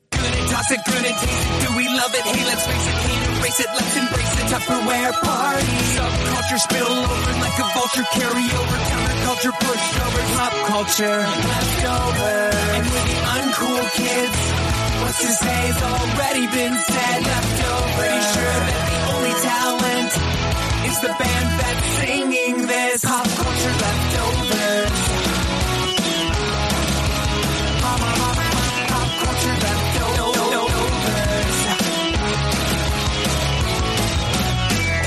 It, good at taste it. Do we love it? Hey, let's face it, can't erase it. Let's embrace the Tupperware party. Subculture spill over like a vulture. Carry over counterculture, pushovers, pop culture, leftovers. And with the uncool kids, what's to say's already been said. Leftovers. Pretty sure the only talent is the band that's singing this pop culture leftovers. I'm recording right. What the fuck? I'm now four of them pop up. Are you kidding me? God damn it, piece of shit. Yeah, four of them pop up at once. That's good. Okay, so we're recording, so Check, baby. Check, baby, check, baby. One, two, three. How many times a day do you check it? all right. So let me stop. We're gonna replay.